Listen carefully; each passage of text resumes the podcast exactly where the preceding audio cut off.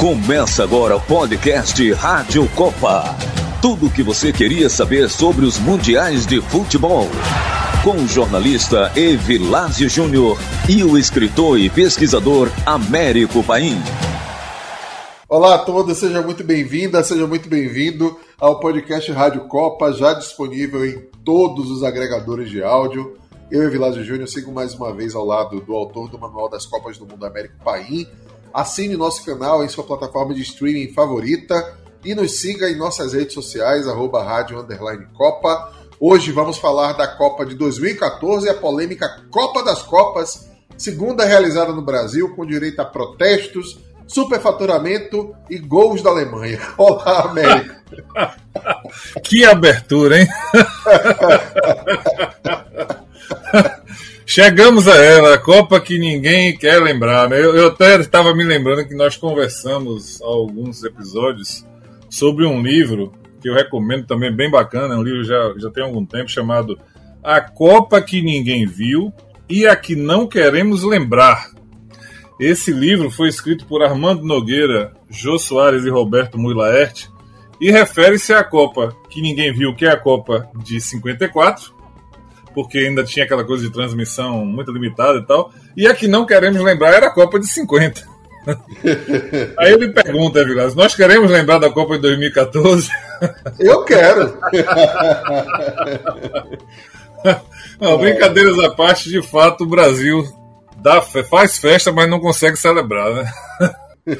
Mas eu, eu sou obrigado a concordar plenamente com você, porque essa coisa que eu não, não sei quem criou esse, essa chamada de Copa das Copas, mas eu concordo que foi Copa das Copas sim, foi uma Copa muito legal. Tecnicamente, a gente comparando com esses mundiais a partir da Copa de 86, quando fizeram aqueles grupos e oitavas, quartas, semifinal, final, dessa fase eu acho que a, a Copa que pelo menos mais me encantou pelo nível técnico dentro de campo. É, não tem dúvidas. É, primeiro que foi a Copa que teve mais gols, junto com a Copa de 1998, exatamente o mesmo número, 171 gols. Foi uma Copa com pouquíssimos cartões amarelos, comparativamente, para você ter ideia, é, 184 cartões. A última vez que teve menos que isso foi na Copa de 1990. Imagina. E com, onde, onde tinha 12 jogos a menos. Então foi, um, foi de fato uma Copa sem violência muito bom nível técnico, como você já falou, muitos gols, muito bom. E mundial. a nossa Fonte Nova abençoada, né? Porque abençoada. Abrigou grandes jogos e grandes goleadas. Estava lá, assisti, assisti pelo menos uma das goleadas, que foi o jogo da França, que foi um jogo também que tem uma marca interessante, a França contra a Suíça. Ainda teve Portugal e Alemanha, Espanha e Holanda. De fato, grandes jogos, e aqui na Fonte Nova foi abençoada, como você disse e outros grandes jogos ao longo do Mundial que nós vamos falar aqui. Muito bom mesmo. Mundial que, que deixou uma marca muito positiva. É, mas esse Mundial começou em 2013, nos protestos durante a Copa das Confederações, contra superfaturamento nos estádios, havia essa suspeita, várias obras consideradas irregulares, inclusive da Arena Fonte Nova, com estimativa de superfaturamento pelo Tribunal de Contas do Estado. Só que o, o protesto era muito pulverizado, né? Tinha gente que queria militarismo, tinha gente que queria anarquia, os black blocs, tinha gente Isso. que aproveitava as manifestações para fazer quebra-quebra, enfim.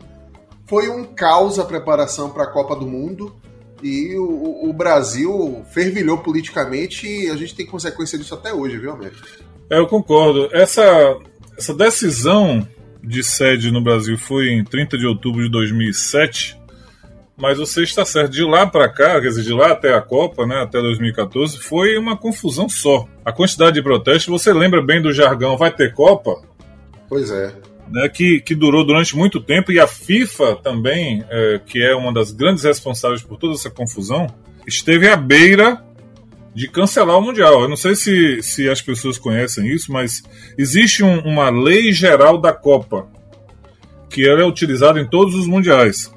E teve que ser aprovada no Congresso, inclusive. Pois é, essa lei geral da Copa, ela tinha um gatilho.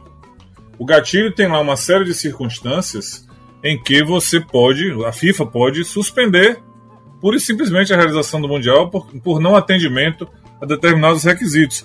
E uma das grandes preocupações era, de fato, a organização é, do país no entorno, no, no, no, que não se refere ao jogo. Como você falou, segurança nas ruas, os protestos, a, a infraestrutura, os aumentos dos, dos, preços de transporte, você deve lembrar disso, que aconteceram claro. no Brasil inteiro. São Paulo deu maior confusão quando aconteceu isso. Os, os é, de orçamento. começou por causa dos 20 centavos em São Paulo. Né? Exatamente. E acabou acontecendo muita confusão. E como você disse, né, as pessoas com muita coisa represada também aproveitam a onda para entrar e surfar para cada um com a sua bandeira, né? E o, e o Brasil teve, portanto, seis a sete anos de tempo para se preparar e não foi nada tranquilo, foi bem complicado. De acordo com o Tribunal de Contas da União, quase 26 bilhões de reais foram gastos para as obras do evento, cerca de 8 bilhões e 300 milhões em financiamentos federais, 6 bilhões e 300 milhões em recursos diretos do governo federal 4 bilhões dos estados, 1 bilhão dos municípios, 4 bilhões de outras fontes.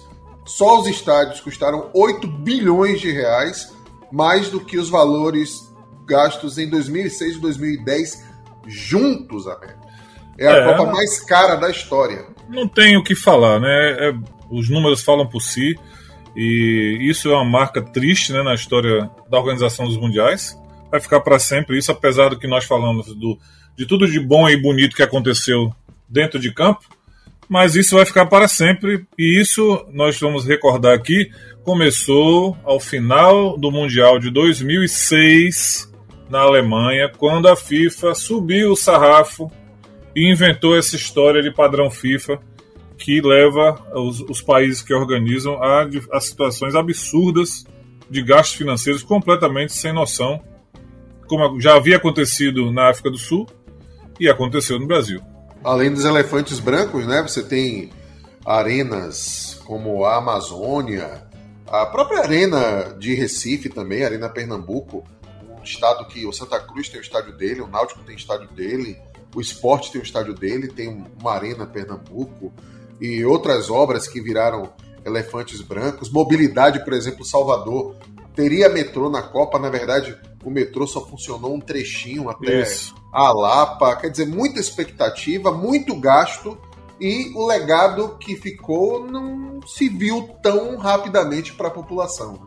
É, com, com todo respeito aos demais irmãos brasileiros, mas não existe necessidade de um estádio novo em Natal, em Cuiabá, em Manaus, em Brasília e um estádio em São Paulo absurdo um absurdo. É. O estádio do Pacaembu, um dos mais simpáticos, talvez o mais simpático do Brasil. Eu muito gosto bem muito. localizado. Perfeitamente localizado. A, a ideia do, da, de Itaquera foi pura e simplesmente porque queriam fazer a abertura do Mundial em São Paulo. Não chegaram a um acordo com o São Paulo Futebol Clube para usar o Morumbi e partiram para um estádio novo, porque tinha que ter pelo menos 65 mil pessoas e o Pacaembu não cabe tudo isso. Tudo porque a final é no Maracanã. A, parece que a gente está voltando à Copa de 30, né? A disputa Rio-São Paulo. Por que, que a abertura tem que ser em São Paulo? A abertura pode ser em qualquer lugar. A final ser no Maracanã, acho muito justo, o estádio mais simbólico do país. Mas isso tudo é, é mais um, uma, um absurdo, né? Esses desmandos que nós temos com políticos desde o tempo que o Brasil é Brasil. E aí essa lista de estádios que nós falamos aqui, completamente desnecessária. Você falou mais, esqueci mais um, foi Pernambuco, você falou completamente Isso. sem necessidade. Pode perguntar aos pernambucanos, ninguém quer, ninguém gosta de, lá, de ir para lá assistir. É distante, a torcida, todo mundo tem seu estádio, cada, cada clube dos grandes tem, tem seu estádio lá. Ou seja, situações completamente desnecessárias que só desgastaram a imagem do país e, óbvio, pior do que isso, é, esvaziaram os cofres e estimularam a corrupção, que já é uma marca do Brasil. Já imagina como não foi, né? E eu queria meu balbininho, viu? E a piscina olímpica de volta. É, é, é uma pena, é uma pena tudo isso. E a gente ainda Mas... teve algumas situações bem humilhantes, né? Eu não sei se você recorda do secretário Jerome Valk. Sim, claro. Fazendo várias viagens ao Brasil para acompanhar as obras e acompanhar os preparativos. E que, quando esteve aqui em 2012, portanto, há dois anos do Mundial, ele disse, saiu dizendo que o Brasil estava atrasado, que precisava de um chute no traseiro. Lembro disso. Quer dizer, um, um secretário da FIFA trata o Brasil dessa maneira. Quer dizer, o Brasil mereceu ouvir isso no, no final das contas, porque de fato mete os pés pelas mãos para fazer coisas que não são necessárias e acaba vivendo isso. Foi exatamente ele foi um dos caras que mais pressionaram, dizendo que se a Copa das Confederações não tivesse acontecido, e não ia ter Copa em 2014, realmente. Mas vamos ao campo do jogo. Daqui a pouco tem mais vexame, como uma tal de Dona Lúcia. Mas, ao todo, 203 seleções disputaram as eliminatórias. Mais uma vez, só o Brasil, né, que era a sede, não precisou das qualificatórias. Todos os campeões mundiais conquistaram vaga, além da sede Alemanha, Itália, Argentina, Uruguai, França, Inglaterra e atual campeã Espanha, sendo que botaram três campeões em um mesmo grupo. De estreante apenas a Bósnia. É, a, a Bósnia de fato surpreendeu porque venceu o seu grupo, né? Até que foi um grupo com seleções não tão tradicionais como é, Lituânia, Letônia, mas a Eslováquia estava lá e, e, foi eliminada, e a Bósnia acabou no desempate, ficando em primeiro lugar, classificando direto. A Grécia acabou indo para a repescagem nesse grupo e acabou depois se qualificando vencendo a Romênia. Na Europa, a gente não teve assim grandes surpresas nas, nas classificatórias. Teve aqui ali, como a França teve que ir para a repescagem, porque estava no mesmo grupo com a Espanha. Eu acho que o mais interessante dessas eliminatórias, de fato, foi o Uruguai, que já está meio que ficando frequentador assíduo de repescagem, né? Foi para a repescagem contra a seleção da Jordânia, né? Que foi uma das que, que se foram se, se qualificando na Ásia até a repescagem, não se classificou direto, foi para a repescagem Uruguai eliminou a Jordânia. E a outra surpresa para mim foi o México, que só se classificou na repescagem contra a Nova Zelândia, ou seja, Estados Unidos, Costa Rica e Honduras ficaram à frente do México no, no hexagonal final, tradicional hexagonal final da, da CONCACAF. Essa para mim foi de fato a grande surpresa. No geral, não teve grande problema. Portugal e Suécia foi um jogo interessante de repescagem na Europa, né? E que aí atribuíram aquela frase ao Ibrahimovic quando a Suécia foi eliminada, que a Suécia perdeu os dois jogos para Portugal, né?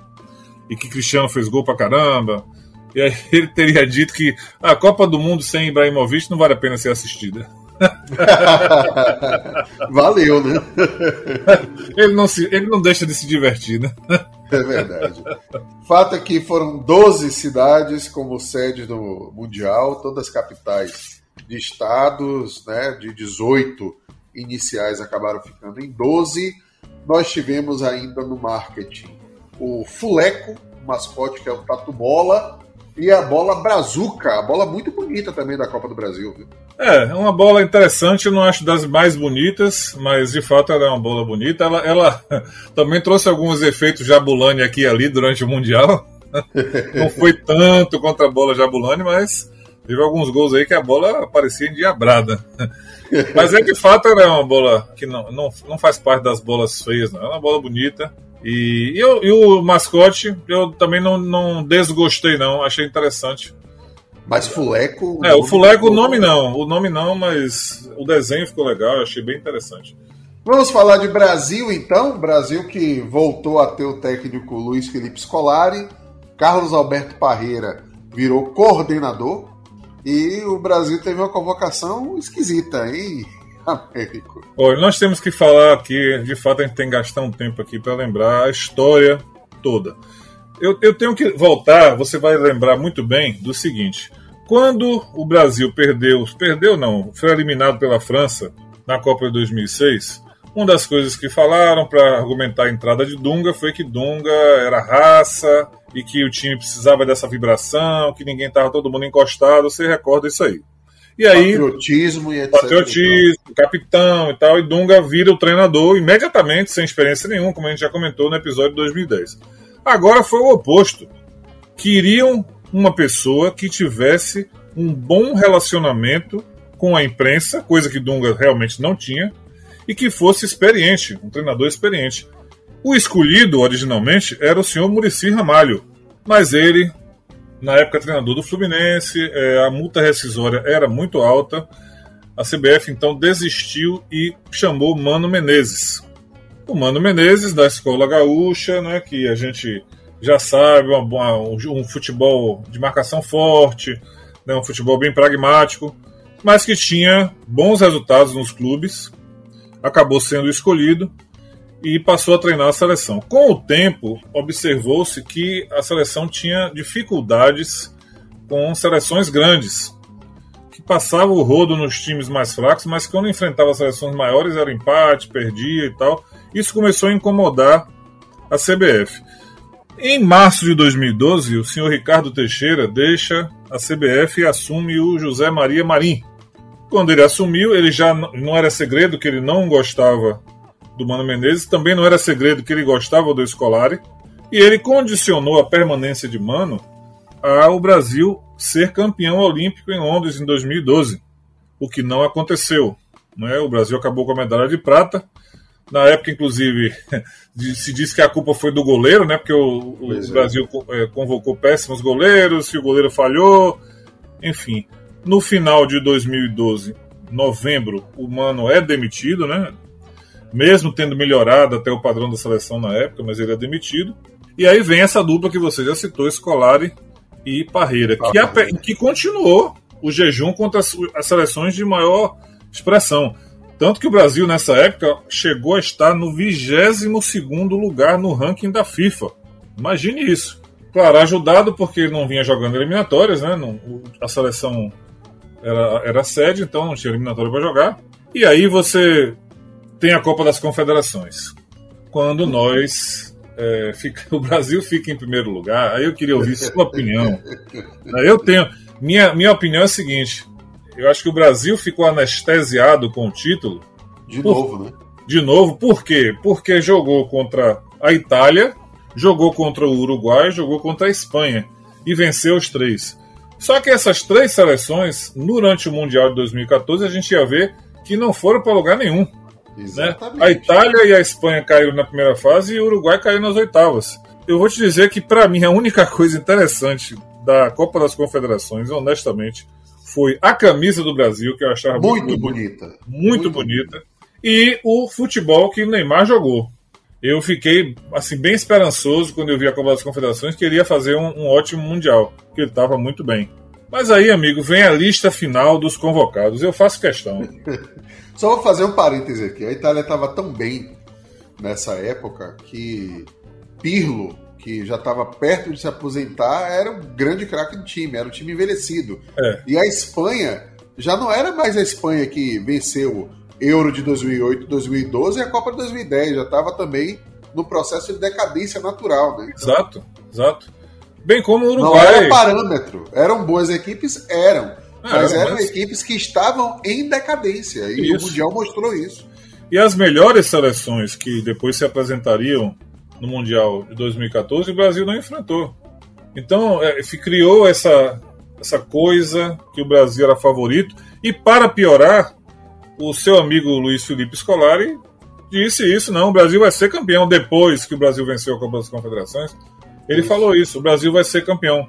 Fez a mesma coisa que Parreira fez lá em 2006, que nós falamos aqui: assumiu o favoritismo. Não existe isso de assumir favoritismo. Na né? Copa do Mundo tem várias seleções de, de alto nível, você não pode falar uma, uma, besteira dessas aí, e o Brasil, como sempre, não aprende, né? Mas eu quero ler a lista dos convocados, porque é, a lista. Eu já vou destacar aqui para você que o Brasil foi para a Copa do Mundo com dois péssimos centroavantes, né? Já para começo de história. Não, eu, eu não sei, sinceramente, eu preciso. Eu acho que quando você lê isso aqui, quando você escuta esses nomes, Claro que são bons jogadores de futebol, não estou aqui questionando, são ótimos jogadores. Mas não são jogadores de seleção brasileira, como você sonha, né? Se eles estão na seleção brasileira, é porque os outros, de fato, são piores, né? Em tese. Então nós tínhamos, de fato, uma geração muito ruim. É mais ou menos, não, chamar nem de tão ruim assim, chega a ser exagero, mas uma seleção que não está à altura de você sonhar com o título da Copa do Mundo. Essa que é a verdade.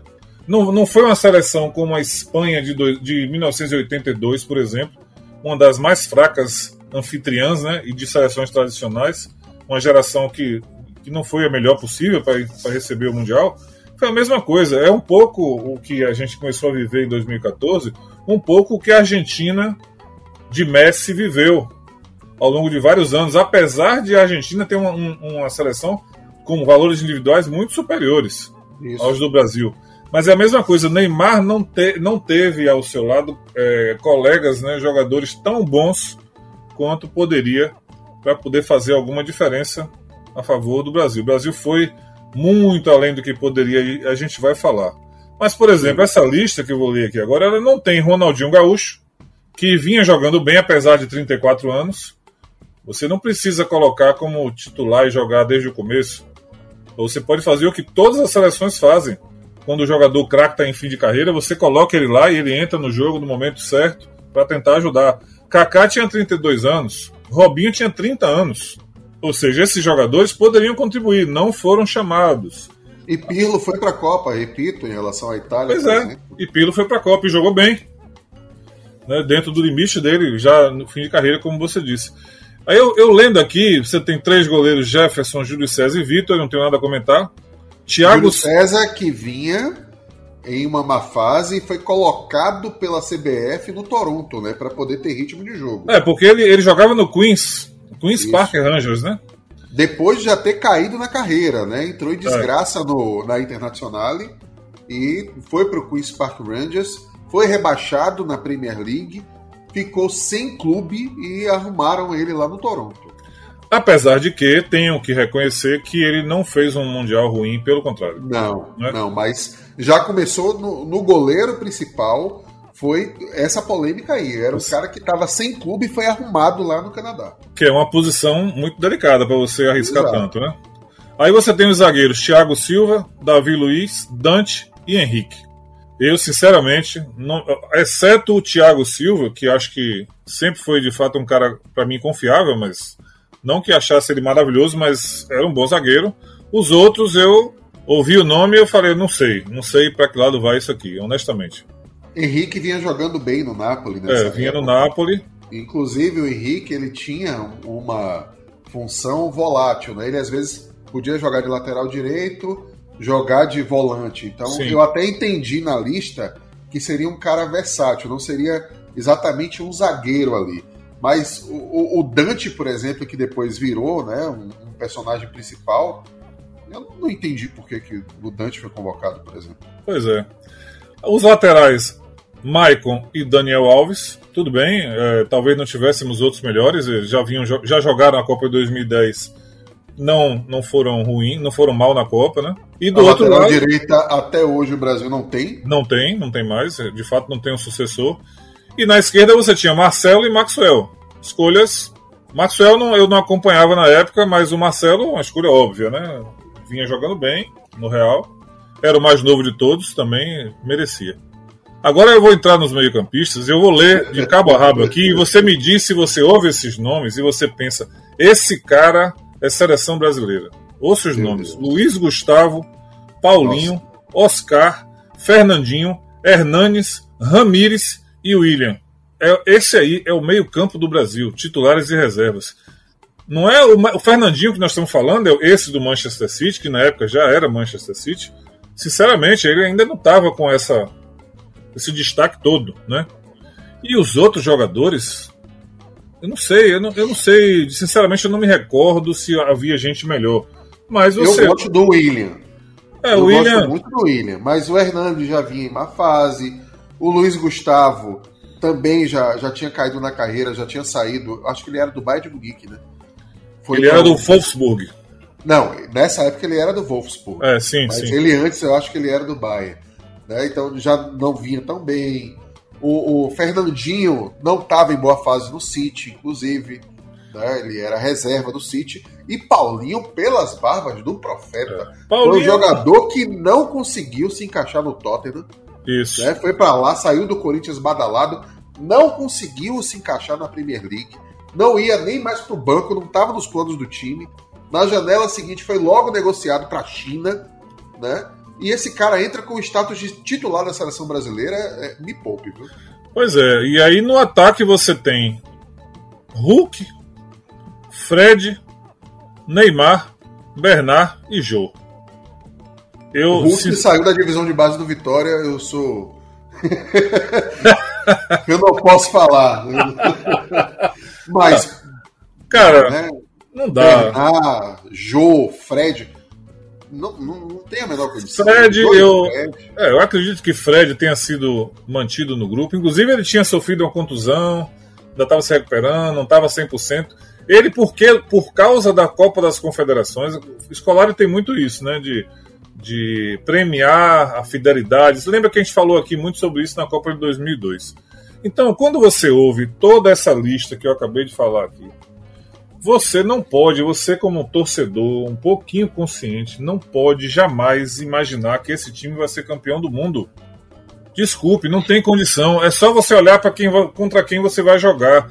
Olhe a seleção da Alemanha como estava. Olhe a seleção da Argentina. Olhe a Colômbia. Olhe a França. Olhe a Holanda. Bélgica. A Bélgica. Não tem condição de você discutir e me dizer que esse, esse elenco é um elenco de seleção campeã do mundo. Eu acho que as pessoas vão assim na, na, coisa do torcedor, né, querendo que o time seja campeão, tal. Claro, todo mundo torce, eu também torço. Mas a simples leitura que eu fiz aqui é suficiente para você acalmar seus ânimos e assistir a Copa do Mundo, curtir a Copa do Mundo, mas sem, sem alta expectativa, porque não vai rolar. A não ser que Neymar, que ele sim, de fato, com 22 anos ainda muito novo, mas já mostrando que era um cara diferenciado, fizesse jogadas geniais, jogo após jogo, e decidisse no individualismo. Impossível? Não, porque futebol a gente já viu de tudo e esse podcast aqui já mostrou foi coisa. Mas não dá. Não dá. É, Consenso, mas... bom senso não deixa você acreditar nisso. Maradona tinha Burro Chaga, depois Isso. teve Canidia, né? Você teve algumas gerações que não eram tão boas que foram campeões, com é, o Paulo Rossi, não precisa nem dizer, né, do, do, do, grupo que a Itália tinha ali, que também não era uma seleção tão forte, mas realmente, camisa 9 do Brasil, seu jogador em fim de carreira, com reserva dele pior do que ele e um meio-campo mambembe desse, sinceramente. É, eu, eu, vou, eu vou de novo ao mesmo ponto, é, não querendo ser injusto com ninguém. Assim, o, o Scolari fez a convocação, certamente acreditando que estava convocando os melhores jogadores. Até aí é lógica. Mas você não pode ir a público para dizer que vai ser campeão. Não faça isso. Ficou muito marcado por causa do 7 a 1 a gente vai falar, mas mesmo que não existisse o 7 a 1 ia ser um milagre o Brasil chegar até onde ele foi. E a gente vai falar sobre isso aqui. Mas, entende, eu, com bom senso, repito, você olha para essa, escala, esse, essa lista de jogadores e você compreende que vai ser difícil, a luta vai ser árdua. Você está ouvindo o podcast Rádio Copa. E aí vamos logo para os jogos. Na estreia, logo, já a crônica da tragédia anunciada avisava, né? Porque o primeiro gol da Copa foi contra, feito pelo Marcelo contra a Croácia. Um jogo que eu não assisti porque eu estava cobrindo protesto foi na estreia da Copa, estava na rua lá me acotovelando com policiais. É, esse, esse, essa marca de fato é, é, uma marca única, inclusive, é uma seleção anfitriã sofrer gol contra na primeira partida da Copa. E o primeiro gol da Copa ser contra nunca tinha acontecido, foi a primeira vez e única até hoje. Para quem tem uma boa dose de, de superstição, rapaz, não começou bem esse negócio aí. Além disso, né, o Brasil estava enfrentando uma seleção que de boba não tem nada, né? Essa seleção já tinha é, boa parte da base que em 2018 seria vice-campeã. Fez um jogo de igual para igual com o Brasil, até que o Brasil teve um pouco mais de domínio, mas na prática foi um jogo bem equilibrado e, e o 12 jogador, que é o senhor Nishimura, e o Ishi Nishimura, árbitro japonês. o árbitro, do, o árbitro japonês da partida, viu um pênalti que só ele viu em cima de Fred, quando o jogo estava 1 a 1 1 a 1 inclusive, que no segundo tempo, né, a 24 minutos, assim, na metade do segundo tempo, portanto, a Croácia tinha sido bem mais é, é, efetiva e presente no ataque do que o Brasil nesse momento do jogo. O primeiro tempo terminar 1 a 1 foi até justo, mas o segundo tempo, nesse momento, a Croácia era melhor.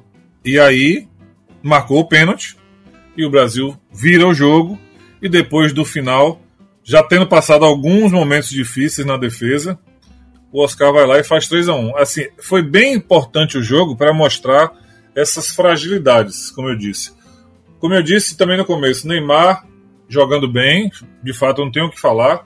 O Júlio César também fez um bom jogo, mas a defesa mostrou suas fragilidades já nessa primeira partida. E o Brasil ganhou por 3 a 1 teve né, aquela empolgação inicial. Ah, não, estreia sempre é difícil, como sempre. E a gente já viu que é. toda vez que o Brasil estreia assim, não vai dar em boa coisa depois. no mesmo grupo, nós tivemos ainda na primeira rodada México 1, Camarões 0. Na segunda rodada, Brasil 0, México 0. Camarões 0, Croácia 4. Brasil no segundo jogo também, né? Uma partida bem discreta. É, discreta, mas aí, é, de fato, nós temos que acreditar também a excelente atuação do Ochoa, né? Que ele, ele fez pelo menos duas defesas sensacionais. Sensacionais. Aquela cabeçada de Neymar, eu digo que realmente foi o goleiro que defendeu, porque a bola foi no canto, muito difícil, muito, for, muito forte a bola, e ele foi lá e, e pegou. Uma defesaça mesmo, para entrar em qualquer antologia de, das 10 melhores aí de Copa do Mundo, tenho tranquilidade para dizer. Mas no segundo tempo teve um, um gol que, que Thiago Silva cabeceou, que sinceramente ele cabeceou dentro da pequena área, ele cabeceou em cima de Ochoa. O mérito de Ochoa foi o reflexo. Exatamente. Mas, qual, mas qualquer 30 centímetros para um lado ou para o outro, a bola entrava. Então acho que aí eu, eu acredito a gol perdido pelo Thiago Silva. E o México voltou a experimentar é, a defesa brasileira, né? Ou seja, Júlio César apareceu bem no fim do jogo, não para não ficar assim parecendo que, que o Brasil dominou, não. O México também teve seus momentos.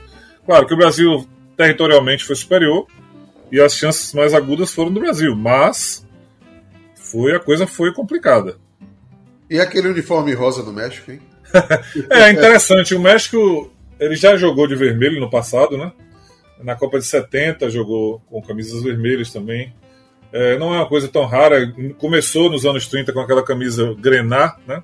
E o, o, verde que a gente conhece do México é uma coisa mais recente, é, historicamente falando. A gente já se acostumou ao México estar de, de verde. Mas vimos, mas vimos, por exemplo, na Copa da, da África do Sul, que jogou de preto. Nessa Copa também variou a camisa, então não foi assim tão surpreendente, mas foi um pouco diferente.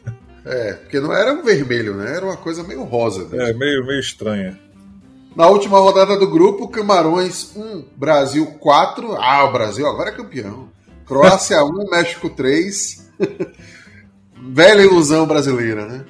É, a ilusão e o mais grave de tudo desse jogo aí foi você tomar um gol de Camarões. Um gol de Camarões com um jogador completamente sem marcação dentro da pequena área. Ou seja, três partidas do Brasil num grupo, eu não vou chamar de fácil, mas um grupo em que o Brasil era favorito, com assim, pelo histórico do Brasil e pelas outras seleções também, por estar jogando em casa, mas não era um grupo fácil. Croácia não é uma seleção fácil e México também não é uma seleção fácil. Mas Camarões, tomar gol de Camarões não dá. Foi uma das uma seleções mais fracas que Camarões já mandou para a Copa do Mundo. Não fez nada, perdeu os três jogos. Naquele momento, se, não, se já não tinha sido é, um bom sinal para a comissão técnica, eu acho que aquele gol de Camarões obrigatoriamente seria um sinal, mas não funcionou. E no outro jogo, México e Croácia foi de fato o grande é, jogo decisivo do grupo, né? Foi de fato é, um domínio croata no primeiro tempo, e no segundo tempo foi quando o México acordou e matou o jogo de forma bem implacável, assim, naqueles, naquelas cochiladas assim de, de poucos minutos que uma seleção dá e quando acorda já era foi o que aconteceu com a Croácia, que tomou gols assim, em 10 minutos tomou 3 gols. Já do meio para o fim do, da partida. Então aí já não tinha mais como voltar, né? E aí classificaram nesse grupo o Brasil e o México, os dois com 7 pontos. O Brasil, no saldo de gol, por causa da goleada contra Camarões, passou em primeiro, mas quase fica em segundo no grupo. Exatamente, quase, quase. Grupo B, nós tivemos Holanda com 100%, Chile em segundo, a Espanha, atual campeã do mundo, ficou na primeira fase ao lado da Austrália e estreou, né, para defender o título, tomando 5 a 1 da Holanda na Fonte Nova. Que jogo, hein? Que jogaço. Que jogo. Esse jogo, infelizmente, eu não assisti na Fonte Nova, que gostaria de ter ido. Mas foi um dos jogos mais sensacionais que já aconteceram em Copa do Mundo também um pouco da incoerência dos sorteios, né? Você jogar no mesmo grupo Holanda e Espanha é algo que já começa quente, né? Foi a única vez, inclusive, que o jogo que foi a finalíssima da Copa anterior se repetiu na primeira rodada da Copa seguinte, né? Pois é. é foi 1 a 0 lá em 2010 para a Espanha e agora a Holanda devolveu com essa pancada com um jogo espetacular do Robin, né? Robin só não fez chover na Fonte Nova. Robin e... Van Persie, né? Aquele golaço é. do Van Persie. O gol de Van Persie, muitas jogadas, foi, foi de fato algo impressionante. Eu achei apenas assim, não faz muita diferença, mas eu quero citar apenas porque foi o Nicola Rizzoli da Itália, o juiz, né? Isso. E ele, o gol do terceiro gol da Holanda, não que a Espanha tivesse força para reagir, que eu acho que não tinha, a Espanha estava entregue mesmo. Mas o terceiro gol houve falta no goleiro, né? Não era para ter sido validado. E naquele momento ainda, portanto, 2 a 1 um, a distância bem menor do que o que acabou acontecendo. Mas a Holanda foi superior, dominou, especialmente no segundo tempo. Foi um verdadeiro massacre. E eu tenho que dizer que essa camisa azul da Holanda. Linda demais. Que camisa linda. Linda, que com aquele degradê em outros tons de azul. Meu Deus. Muito Uma das mais bonitas. Eu, eu acho que foi a mais bonita da Copa. Foi esse segundo uniforme da Holanda. É, eu acho que eu, eu tenho que concordar com você. Muito bonita. Muito bonita. Essa, essa camisa eu tenho. É, essa eu queria. Engraçado nesse jogo é que foi de virada, né? Porque a Espanha Sim. saiu na frente. Sim, foi de virada. O primeiro tempo terminou empatado e no segundo tempo a Holanda deslanchou.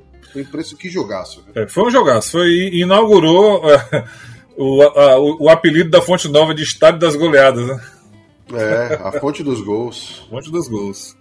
Nós tivemos ainda na primeira rodada Chile 3, Austrália 1. Na segunda rodada, Austrália 2, Holanda 3, Espanha 0, Chile 2, e aí os campeões do mundo né, já ficaram de fora. Na última rodada, meteram 3 a 0 na Austrália, não adiantou mais nada. A Holanda ganhou do Chile de 2 a 0, passou em primeiro, e o Chile na segunda posição, entrando no caminho do Brasil. É, isso é bem interessante, né? Porque eu estava me lembrando disso na época, isso me chamou a atenção, a, a coincidência do jogo entre Espanha e Chile. Espanha e Chile se enfrentaram também na Copa de 50. E o jogo foi no Maracanã. Igual a 2014. E em 50 foi Espanha 2 a 0 E agora foi Chile 2 a 0 em 2014. Muito interessante isso. O jogo surpreendente foi esse, porque entre eles haveria uma decisão, né? Ou seria entre Chile e Holanda para ficar em segundo, ou seria entre Chile e Espanha, ou entre Holanda e Espanha. Holanda e Espanha acho que não, que o Chile não tinha esse favoritismo todo de ser primeiro colocado. Mas se esperava uma vitória da Espanha.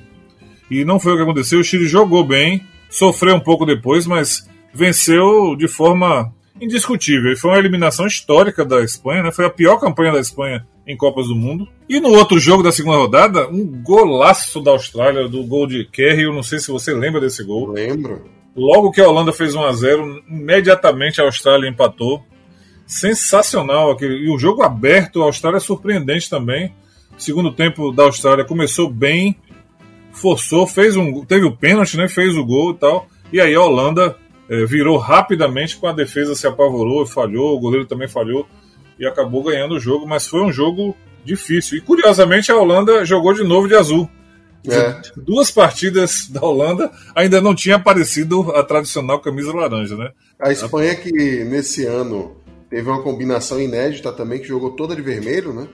E por isso a Holanda foi toda de azul. Aí no segundo jogo também a Austrália era mandante, jogava de amarelo, por isso que a Holanda não tinha jogado de laranja ainda, porque ela não foi mandante nos dois primeiros jogos. Esse jogo foi no Beira Rio, eu lembro bem. Foi no Beira Rio, Beira Rio. Outra coisa interessante para se mencionar desse grupo foi o jogo na última rodada, que já não valia mais nada entre Espanha e Austrália, né? Primeira camisa da Espanha, interessante, a camisa preta, diferente. Isso. Um padrão só foi usado nesse jogo o golaço que o Davi Villa fez, né, foi o seu único gol na Copa e, e, ele se despediu, né, dos mundiais nesse com esse gol, com esse jogo também, né? Ele ainda é o maior artilheiro da Espanha em Copas do Mundo, com nove gols e três Copas. Ainda é também o maior artilheiro da Espanha em todos os tempos, com 59 gols. Então foi um jogo que teve essa essa marca importante. Ele que foi artilheiro da Espanha na Copa de 2010, né, quando a Espanha foi campeã. Então não sei se esse, essa camisa teve alguma coisa a ver com isso, né? Mas foi, mas foi uma camisa que só foi usada nesse jogo e ficou marcada por esse fato interessante aí da despedida do Davi Villa. É, na verdade não foi não, a Adidas que mudou, inclusive teve polêmica entre os espanhóis porque descaracterizou, né, o uniforme é. da Espanha com aquele primeiro todo vermelho e o segundo todo preto com um, umas cores cítricas de detalhes, né? Um verde cítrico. É, um verde meio amarelado, uma coisa assim. Isso. É bem Então, diferente do. Foi polêmico isso antes da Copa do Mundo. A própria torcida espanhola já tinha protestado contra esse uniforme da, da Espanha, principalmente o número um, que era todo vermelho, perdendo os calções azuis. Né? É, não quero ser chamado de tradicionalista, mas tem algumas coisas que eu acho que não precisavam ser tão radicais, né? Com certeza. Vamos ao grupo C, que se de um lado você teve um grupo B com Holanda e Espanha, atuais campeã e vice da última Copa, em uma mesma chave, um grupo baba esse, né? Colômbia, Grécia, Costa do Marfim e Japão. Na Pois primeira é. rodada, Colômbia 3 a 0 na Grécia, Costa do Marfim 2 a 1 no Japão, depois Colômbia 2 a 1 na Costa do Marfim, Japão 0 a 0 com a Grécia, depois os japoneses tomaram 4 a 1 da Colômbia, Grécia 2 a 1 na Costa do Marfim, destaque a boa campanha da Colômbia, mas também num grupo bem baba, viu? É, bem baba. A Colômbia, com a sua geração né, de bons talentos, chegou e acho que foi positivo ter cair no grupo mais fácil, que a máquina foi ajustada, né? E assim, o time, o time jogou bem, mas não dava para saber se estava testado o suficiente, como você disse, por conta de ter enfrentado adversários não tão fortes assim. De fato, eh, não teve surpresas no grupo. Talvez a grande surpresa, Grécia ter passado, né? E, e Costa do Marfim ter ficado no meio do caminho. O Japão sempre é aquela expectativa de que dificilmente passará, especialmente com adversários aí dessa natureza. Mas acabou de fato decidindo no último jogo entre Grécia e Costa do Marfim, que foi um grupo em que um jogo que a Grécia entrou precisando vencer e a Costa do Marfim jogando pelo empate. E aí no primeiro tempo a Grécia teve travessão, depois fez o gol. No fim do jogo, 48 minutos, os caras fizeram o gol que classificou. De fato, é para o jogo para cardíaco, né? E uma curiosidade é que o nome do goleiro da Costa do Marfim é Barra Copa. É. Por falar em goleiro, esse grupo também teve o recorde do é, Farid Mondragon, né? Sim, ia falar aqui também, é, no jogo com o Japão, ele entrou exatamente por isso, né? E também por, como homenagem, né? Da, o jogo tranquilo já, resolvido. Que, é- recorde que acabou sendo quebrado na Copa seguinte, né? Uhum. Já pelo é, San El Adari, do Egito, né? Isso. Mondragon tinha 43 anos e 3 dias, portanto, o jogador mais velho a pisar no campo até essa Copa. Outra curiosidade foi a primeira classificação da Grécia, né, para oitava Sim. de final. Muito bem lembrado. Primeira classificação da Grécia que, diga-se de passagem, temos que admitir assim, o jogo, por exemplo, da La Colômbia com a Grécia, a Grécia jogou bem. Não jogou mal, não, jogou bem. É, contra o Japão também teve um jogo é, interessante, até ter um jogador expulso. Aí o Japão, de fato, foi cresceu e podia até ter vencido. Mas a Copa da Grécia, eu diria que justificou se classificar para as oitavas, sim. Foi uma Copa, foi, um, foi uma primeira fase que não foi ruim como se imaginava, não. Foi uma boa primeira fase. Se a gente reclamou do grupo B ter atual campeã e atual vice na mesma chave, o que dizer do grupo D, seu Américo, com Costa Rica, que venceu o grupo e três campeões mundiais? Uruguai, Itália e Inglaterra, essas duas últimas ficaram pelo caminho. Uruguai começou com a zebra, tomando 3 a 1 da Costa Rica. Inglaterra 1, Itália 2, parecia que a Itália iria à frente, mas aí a partir da segunda rodada embolou tudo. Uruguai 2 a 1 na Inglaterra, Itália perdeu da Costa Rica por 1 a 0. Na última rodada, o grande jogo, Itália 0, Uruguai 1 com direito à dentada, Costa Rica 0, Inglaterra 0. Alguns capítulos interessantes dessa chave. Viu? Ah, muitos capítulos interessantes. Muito... Primeiro, temos que dizer uma coisa aqui com tranquilidade. Quem quiser pode rever as partidas. Não teve nada de absurdo a Costa Rica se classificar. Sim. Apresentou um futebol muito bom.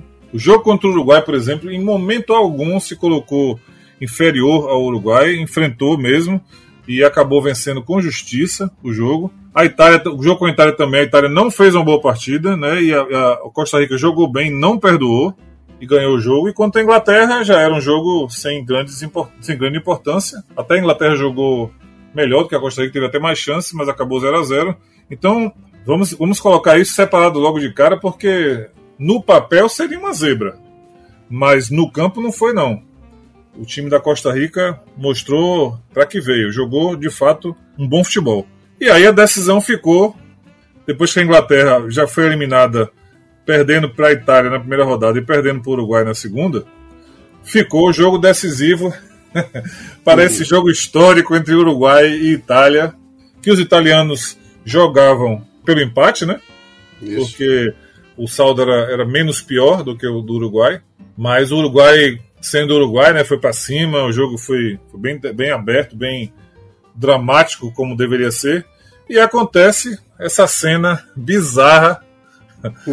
bizarra, inclusive. 79 minutos. Exatamente. O nosso amigo Soares, sozinho, ele, Chiellini, ele vai lá e morde o jogador da Itália. O mais interessante, né, antes de falar um pouco mais sobre Soares, esse lance não mereceu sequer um cartão amarelo.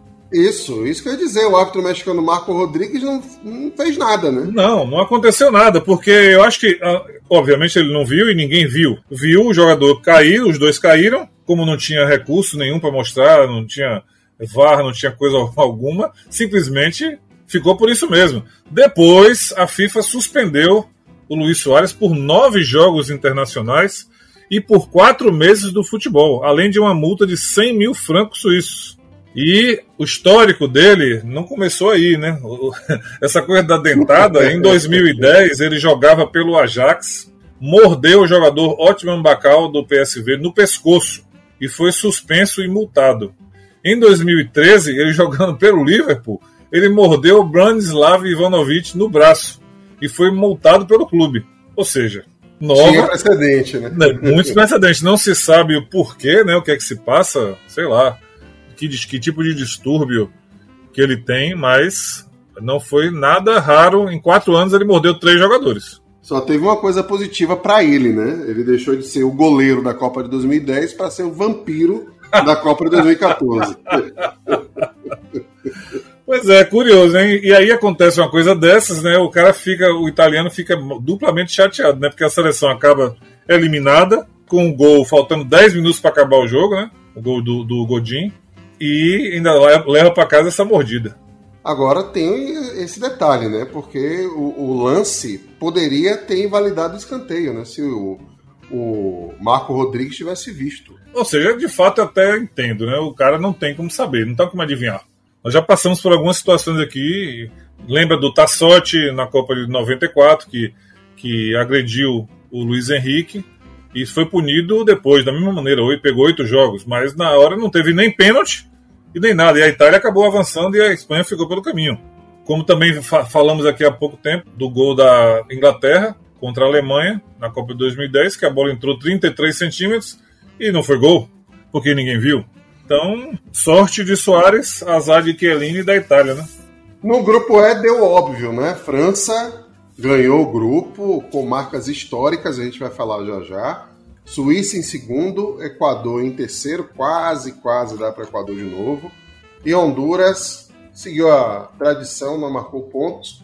O grupo começou com 2 a 1 da Suíça sobre o Equador. França 3, Honduras 0. Um jogo que a primeira vez teve o, a validação automática do gol, né? Naquele sistema de goal line. Sim. Tivemos Suíça 2, França 5. Mais um jogaço na Arena Fonte Nova, em Salvador, também com marca histórica, a gente vai falar já já. Honduras 1, Equador 2. Última rodada, Honduras 0, Suíça 3. Equador e França ficaram no 0 a 0 Um grupo bem interessante esse. Bem, bem interessante. É, primeiro eu quero comentar com uma curiosidade, assim, eu ouvi sua opinião, já que a gente, tem, a gente sempre fala das camisas, né?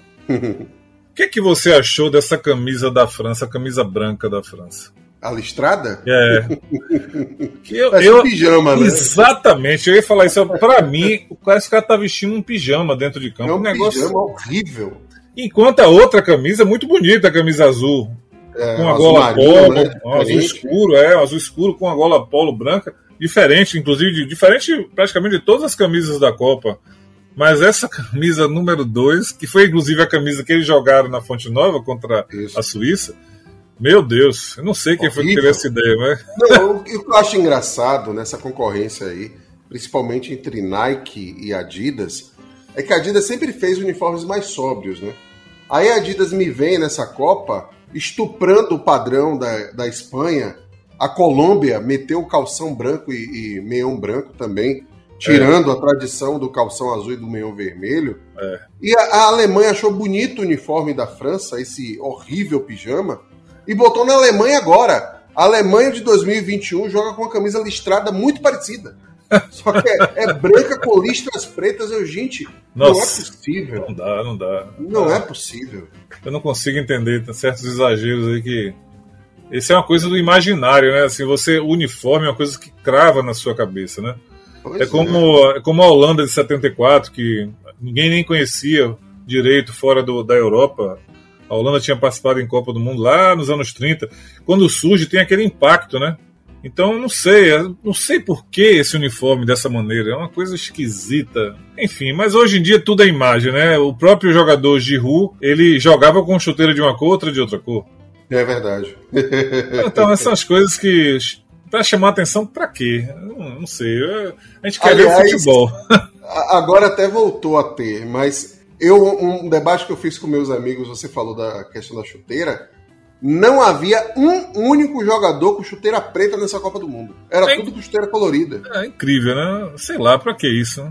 Tudo bem, não, não tenho nada contra, mas também não, não, vejo que a necessidade chama tanta atenção para a imagem, porque de fato quem gosta do futebol quer ver gol, né? quer ver Exatamente. futebol bem jogado e tal. Não vai fazer diferença que a chuteira. Ninguém lembra aqui como era a chuteira de Pelé, de Maradona, ninguém se lembra disso. Eu lembro. Inclusive, as duas eram da Puma. pois é, então voltando ao grupo, né? De fato, acabou acontecendo mais ou menos conforme previsto, mas a gente tem que lembrar que só se definiu dessa maneira porque a Suíça conseguiu vencer o Equador com bastante sufoco, né? Isso. Não foi, não foi uma coisa tão fácil, né? Então, foi um gol marcado aos 48, uma, uma jogada de contra-ataque que acabou definindo o grupo, né, no final das contas. É, porque foi virada, né? Porque virada. Valência abriu o marcador aos 22 e depois a Suíça virou com Mehmed e Seferovic, já Exatamente. nos acréscimos. É, a virada foi nos acréscimos. Então, esse foi o grande gol do grupo, né? Foi o gol que definiu tudo no grupo. Uhum. Outra coisa histórica você já citou, né? O segundo gol da França foi um gol com o uso do, do Goal Line Technology, que acabou sendo, inclusive, gol contra de goleiro, né? Considerado como gol contra de goleiro, que impediu o hat-trick do, do, Benzema. Benzema, né? Mas, de fato, foi considerado... De fato, foi um gol contra, né? É difícil de falar de gol contra de goleiro, mas na prática foi isso mesmo. Nessa validação, que foi a primeira da história das Copas do Mundo, coube a um brasileiro no Brasil fazer, porque o árbitro era o Sandro Meirahit. Ah, sim, bem lembrado. Bem lembrado. Sandro, Sandro Meirahit foi o árbitro dessa partida. Exatamente. A é, partida que foi no Rio Grande do Sul, né? Me lembro. Foi, foi Beira Rio. Foi no Beira Rio. Exatamente. O outro e aí jogo... a grande partida Suíça ah, e França na Fonte Nova, né? Essa eu tava lá. Essa eu tava lá. De fato, é um jogo que tem algumas coisas curiosas. Primeiro, antes de falar dos gols, né? Teve um lance bastante irresponsável de Giroud, que ele levanta o pé e atinge o jogador da Suíça no rosto. Não deu em nada, nem amarelo. Eu, eu tô citando isso aqui, o árbitro era o Kuipers da, da Holanda, né, Bjorn Kuipers. Isso. E eu tô citando isso porque, em condições normais, era lance para vermelho. Exatamente. Se não me engano, foi no Inler. E Inler era um jogador que pegava muito, jogava no Napoli. É, tudo bem, mas né, é, foi uma jogada completamente limpa, ele não estava fazendo nada, o Giroud, eu acho que vacilou, não percebeu em que posição o jogador estava, levantou o pé e atingiu, e não deu em absolutamente nada. Se ele tivesse sido expulso, talvez o jogo não tivesse o resultado que teve. E ele também não seria responsável pelo gol histórico marcado aos 17 minutos, primeiro gol do jogo, o gol número 100 da França na história das Copas do Mundo. Exatamente. Esse é um gol histórico, que isso de fato é para celebrar, né? A França tornou-se a quinta seleção na história dos mundiais a marcar 100 gols. As outras quatro pela ordem: Brasil, Alemanha, Itália e Argentina e a França alcançou esse, esse seleto grupo de 100 gols marcados. E quem está na boca agora é a Espanha, né? É, Se não me falha a memória, a Espanha está com 99 gols ou 98 gols, uma coisa bem perto já. Por pouco não fez na, na Copa da Rússia, mas está perto. A França abriu 5 a 0 e a Suíça começou a reagir e o povo na Fonte Nova queria que tivesse mais jogo, porque dizia que a Suíça ia empatar, né? Não, e aconteceu uma coisa que só aconteceu uma vez, que foi em 78, falamos bastante aqui, que foi o Benzema marcou o sexto gol, mas o juiz tinha apitado o fim do jogo. É. ele, inclusive, sai comemorando, você pode ver na internet, mas é. o juiz dá risada para ele, balança o dedo, dizendo: não, já tinha apitado de fato ele já tinha apitado muito, muito menos polêmico do que em 78, né, até porque foi um jogo que já tinha uma ampla vantagem para a França, né, e o apito foi uma circunstância mais clara, mas foi curioso, teria sido um sexto gol que acabou acontecendo e que não valeu. e no jogo do, de Equador e Honduras, é, que acabou com a vitória do Equador por 2 a 1 aqui também tem que ser feito esse registro, porque também foi uma virada. Isso né? E foi de fato importantíssimo porque o Equador se colocou em condições ainda de, disputar vaga, né? Então, naquela época era a segunda rodada. Só que no primeiro tempo teve um pênalti para Honduras bem parecido com o pênalti que foi dado para a França contra Honduras na primeira rodada. E o senhor Benjamin Williams da Austrália ignorou. Então eu não sei, né? Se fizesse 1 a 0 lá na frente fizesse mais um, não sei se o Equador ia buscar. Isso eu estou querendo chamar a atenção porque nessa Copa aconteceu isso algumas vezes. Os critérios dos, árbitros deveriam ser mais uniformes, que pênaltis marcados com tanta veemência em alguns jogos, nós vamos, vou falar um pouco mais à frente, e outros simplesmente a mesma jogada, o mesmo tipo, a mesma natureza de pênalti ignorado, como foi nesse mesmo grupo. Honduras sofreu um, um gol de pênalti da França e quando, te, quando teria um pênalti a seu favor, ele foi ignorado. Mas, dando sequência, nós temos o grupo F, o grupo Baba para a Argentina também, com Nigéria, que tinha jogado a Copa das Confederações. Eu até vi Nigéria e Uruguai na Fonte Nova, na Copa das Confederações. Sim. Não me encantava pela Nigéria. Bósnia e Irã. Dois muçulmanos no mesmo grupo, rapaz. Que coisa impressionante. Argentina e Bósnia 2 a 1 na primeira rodada. Irã e Nigéria 0 a 0 Na segunda rodada, Argentina 1, Irã 0, Nigéria 1, Bósnia 0. Na última rodada, Nigéria 2, Argentina 3. E o grande jogo da Fonte Nova, Bósnia e Herzegovina 3, Irã 1. O povo na porta pedindo, pelo amor de Deus, entre, dando ingresso. Eu tava lá nesse jogo também. é um grupo sem surpresas, mas um grupo com algumas lições interessantes. Primeiro, é, não só no grupo, na fase de grupos, mas depois também mostrou isso. O goleiro da Nigéria, uma excelente Copa do Mundo. Fez um duelo à parte com o Messi e com os atacantes da Argentina no jogo com a Argentina, sensacional. Fez partidas muito boas. Agora ele também tinha algumas falhas que acabaram contribuindo, né? Mas é, ele, se não fosse por ele, a situação da Nigéria ia ser bem pior. E outra coisa que para mim ficou bem clara, independente antes mesmo de falar de qualquer partida, as falhas no sistema defensivo da Argentina. Uhum. A Argentina jogou partidas contra seleções, como você disse, muito fracas, muito mais fracas que a Argentina. A Argentina no Maracanã contra a Bósnia sofreu mais do que deveria.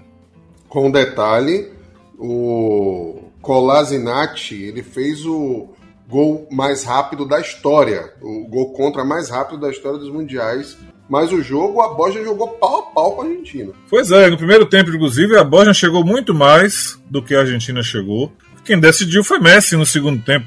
Tudo bem, a Bosnia diminuiu quando a Argentina já estava melhor, mas a Argentina correu riscos que ninguém imaginava que fosse correr contra uma seleção estreante em Copas do Mundo, sem nenhum tipo de cartaz, né, nenhum tipo de, de fama que precedesse. A Argentina ganhou né, aquela euforia toda e tal, ganhou tudo bem, mas não foi com aquela facilidade que se imaginava. No jogo seguinte da Argentina contra o Irã, por exemplo, a coisa ficou mais complicada ainda. Uhum. O primeiro tempo, a Argentina foi melhor, é, criou, mas finalizou mal e tal. No segundo tempo, o Irã mudou o jogo dele, chegou com mais várias vezes com perigo ao gol da Argentina, inclusive uma cabeçada sensacional que Romero salva, que a bola estava dentro do gol. Ele pulou e tirou uma bola alta, uma cabeçada bonita que o atacante fez e ele conseguiu salvar.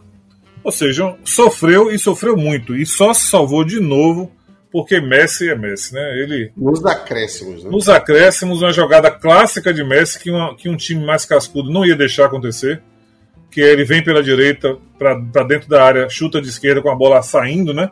Fazendo aquela curva e voltando pro gol. Jogada que ele cansou de fazer gol no, no Barcelona, assim. Nessa Copa do Mundo também tentou várias vezes e fez esse aí. E esse gol, tudo bem, a Argentina, claro que ia se classificar. Dificilmente alguém ia tirar esse, essa classificação da Argentina, mas foi muito sofrido. E foi um balde de água fria para o Irã, né? Porque se o Irã tivesse conseguido pelo menos um empate, vinha para o super clássico na Fonte Nova contra a Bósnia e a Herzegovina, com alguma chance ainda de se classificar. Mas enfim, novamente repito, a Argentina se expôs de uma maneira curiosa, né? E o jogo da Argentina com a Nigéria foi muito bom. Sim. Jogo aberto, a Argentina foi gol atrás de gol, né? Fazendo gol, tomando, foi fez 1 a 0 a Nigéria empata, depois no finzinho do primeiro tempo, Messi, que já tinha cobrado uma falta sensacional, e o Enyama tinha, tinha ido defender lá na gaveta. Aí teve outra chance já nos acréscimos do primeiro tempo e fez o gol. Só que começa o segundo tempo, Musa faz outro gol, empata de novo a partida. Só que logo depois teve o gol do Rojo, Marco né? Rojo. É. Gol, inclusive, que foi um gol esquisito, né? Um gol meio de cabeça, de joelho, um gol feio. acabou servindo o suficiente para a Argentina ganhar o jogo, passar com 100% de aproveitamento para as oitavas de final. Mas eu quero que você fale do jogo da Bósnia com o Irã, que foi a primeira vitória da Bósnia em mundiais. E eu te desafio a dizer o nome do jogador do Irã que fez o gol. Desisto, não vou nem procurar. não que a Bósnia seja mais fácil dizer o nome, não, porque também é complicado. não, o, o Tseco, que ah, é sim, astro, né, fez gol. Pjanic fez o gol. O Versailevich, que oh, aí já é o nome do Começa a complicar. Agora o do Irã, meu amigo, é Golshaneyad. Não, não, desisto. Talvez eu tenha falado certo. Mas é, é muita consoante. é, eu diria assim, o jogo, claro, nível técnico não dá para comentar, mas foi um jogo bem franco, bem aberto, teve essa, essa coisa boa, né? Os, os times procuraram o gol. A Bosnia poderia fazer um jogo mais fraco, assim, porque já estava completamente eliminada, mas jogou. O jogo foi, foi interessante. Ou seja, foi um, não foi um programa maravilhoso, mas enfim, não foi também um jogo horroroso. Aliás, eu quero aproveitar para fazer esse comentário. Foi uma das coisas bonitas dessa Copa do Mundo no Brasil. O comportamento da torcida. Isso. A torcida foi um verdadeiro show, especialmente as torcidas dos países sul-americanos que invadiram o Brasil, né? A uhum. torcida argentina, a torcida colombiana, chilena, Uruguai. Uruguai. Foi muito legal. Foi muito bacana mesmo. Foi, deram um verdadeiro show. Sensacional. As fanfests também foram bem legais. Ah, sim. Mas vamos ao grupo G, dia 16 de junho. Eu fui ver a Alemanha e Portugal na Fonte Nova com direito a hat-trick de Miller. E eu disse ali, digo, esse é o time favorito. O grupo G teve a Alemanha em primeiro, Estados Unidos em segundo, Portugal perdeu nos critérios de desempate justamente por causa dessa partida contra a Alemanha, ficou em terceiro. Gana em quarto decepcionou, né, depois de ter ido tão bem na última Copa do Mundo.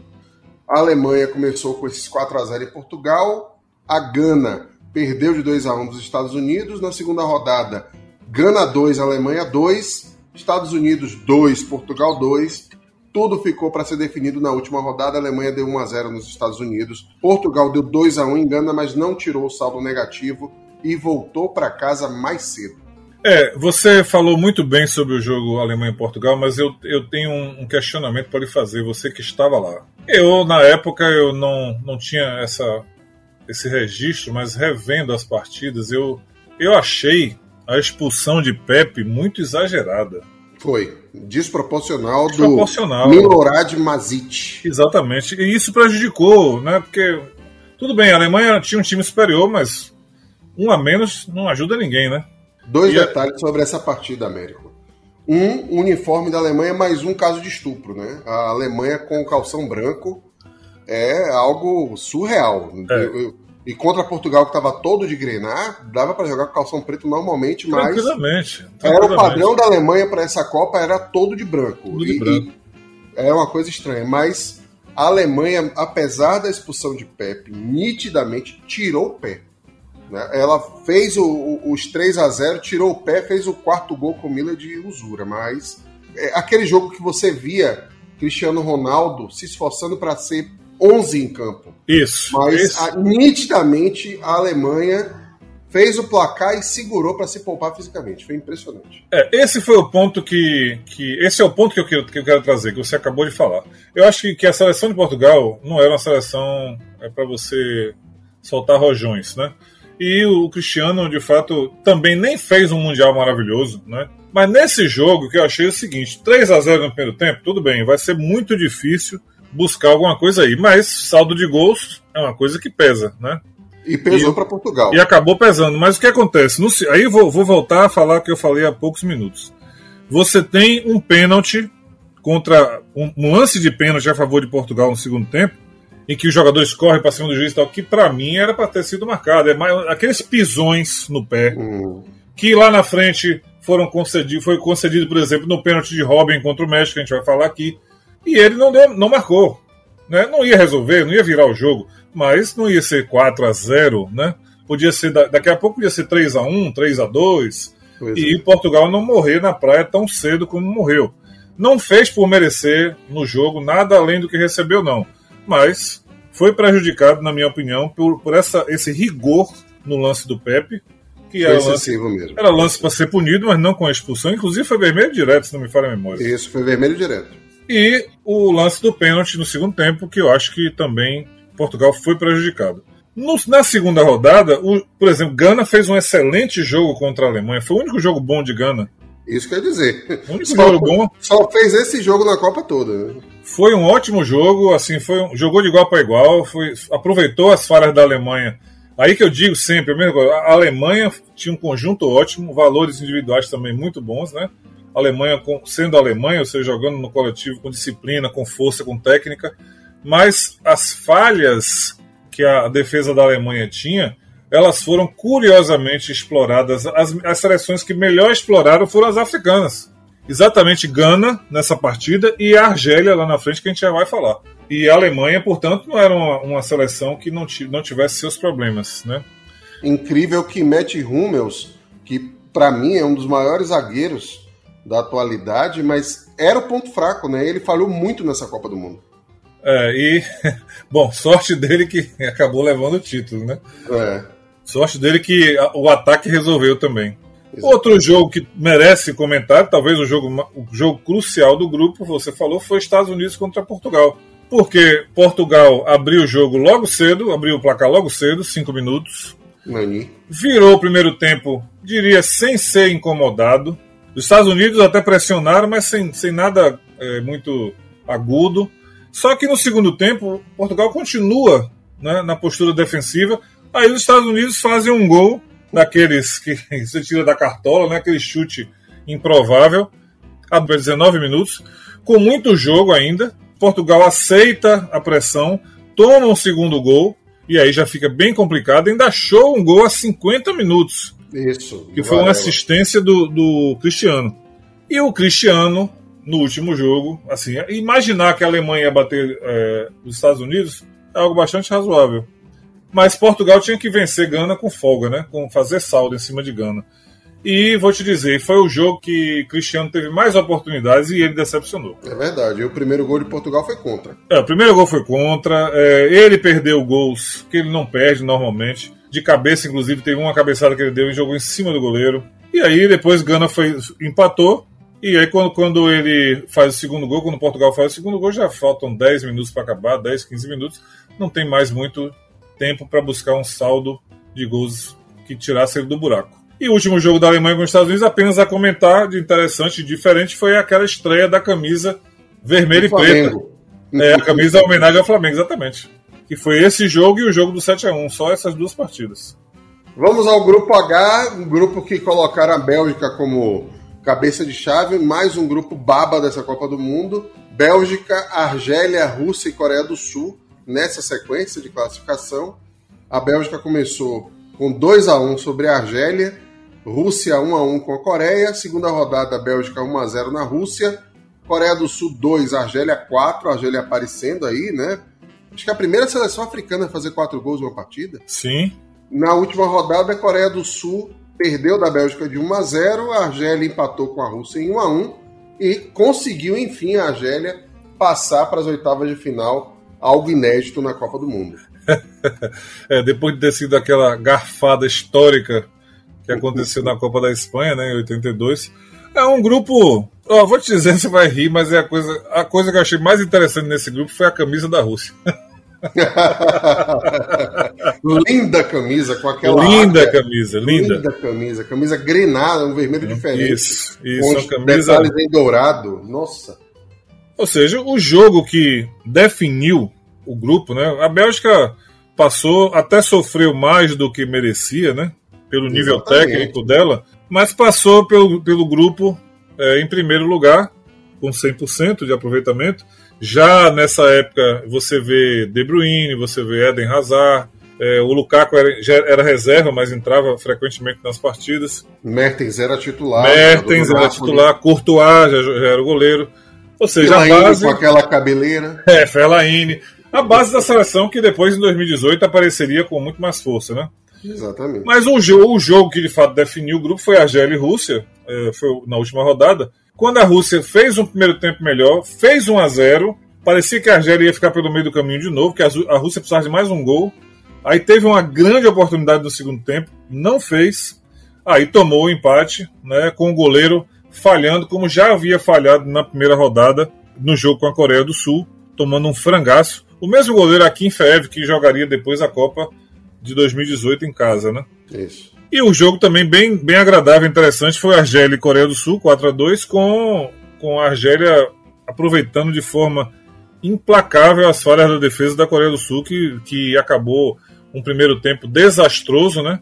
Perdendo o jogo por 3 a 0 Aí já não, não ia mais buscar nada, né? De fato, a Argélia acabou com um saldo interessante e foi para o jogo com a Rússia, uma condição mais confortável e acabou se classificando finalmente. Apenas seis europeus passaram para as oitavas de final a Alemanha, a Holanda, a França, a Grécia, Suíça e Bélgica. É excelente observação, muito, muito raro acontecer isso. Você está ouvindo o podcast Rádio Copa.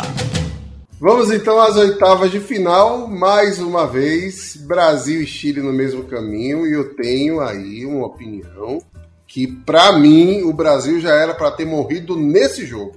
Isso, eu concordo com você. É não que o Chile tenha sido espetacular e dominado a partida, mas eu, você sai do jogo com a sensação de que poderia ter sido o Chile e era um favor que seria feito ao Brasil. Não, um alívio com aquela bola na trave e na prorrogação, né? É, uma bola do Pinila, né? Isso. Que foi a 15 minutos, inclusive. Foi no último lance, praticamente, da prorrogação. Exato. Seria uma eliminação doída, né? Mas com uma coerência que ia doer menos que o 7 a 1 Exatamente. A gente já está falando, ah, o Brasil foi eliminado pelo Chile, Chile que sempre foi freguês do Brasil, é, mas teria sido menos doído do que foi depois, né? Menos mas doído. Esse jogo foi um jogo que para mim ficou clara a incompetência, a incapacidade da seleção de Filipão de chegar mais à frente. Passou, passou. Eu digo, a qualquer momento vai cair. É, a fragilidade foi notável. Esse foi um jogo bastante especial para isso aí. Eu tenho alguns comentários sobre o senhor Howard Webb. É incrível o Howard, Howard Webb ter apitado a final da Copa de 2010. Até lá a gente tem que ter o contexto de 2010. Alguém foi lá e escolheu o cara, né?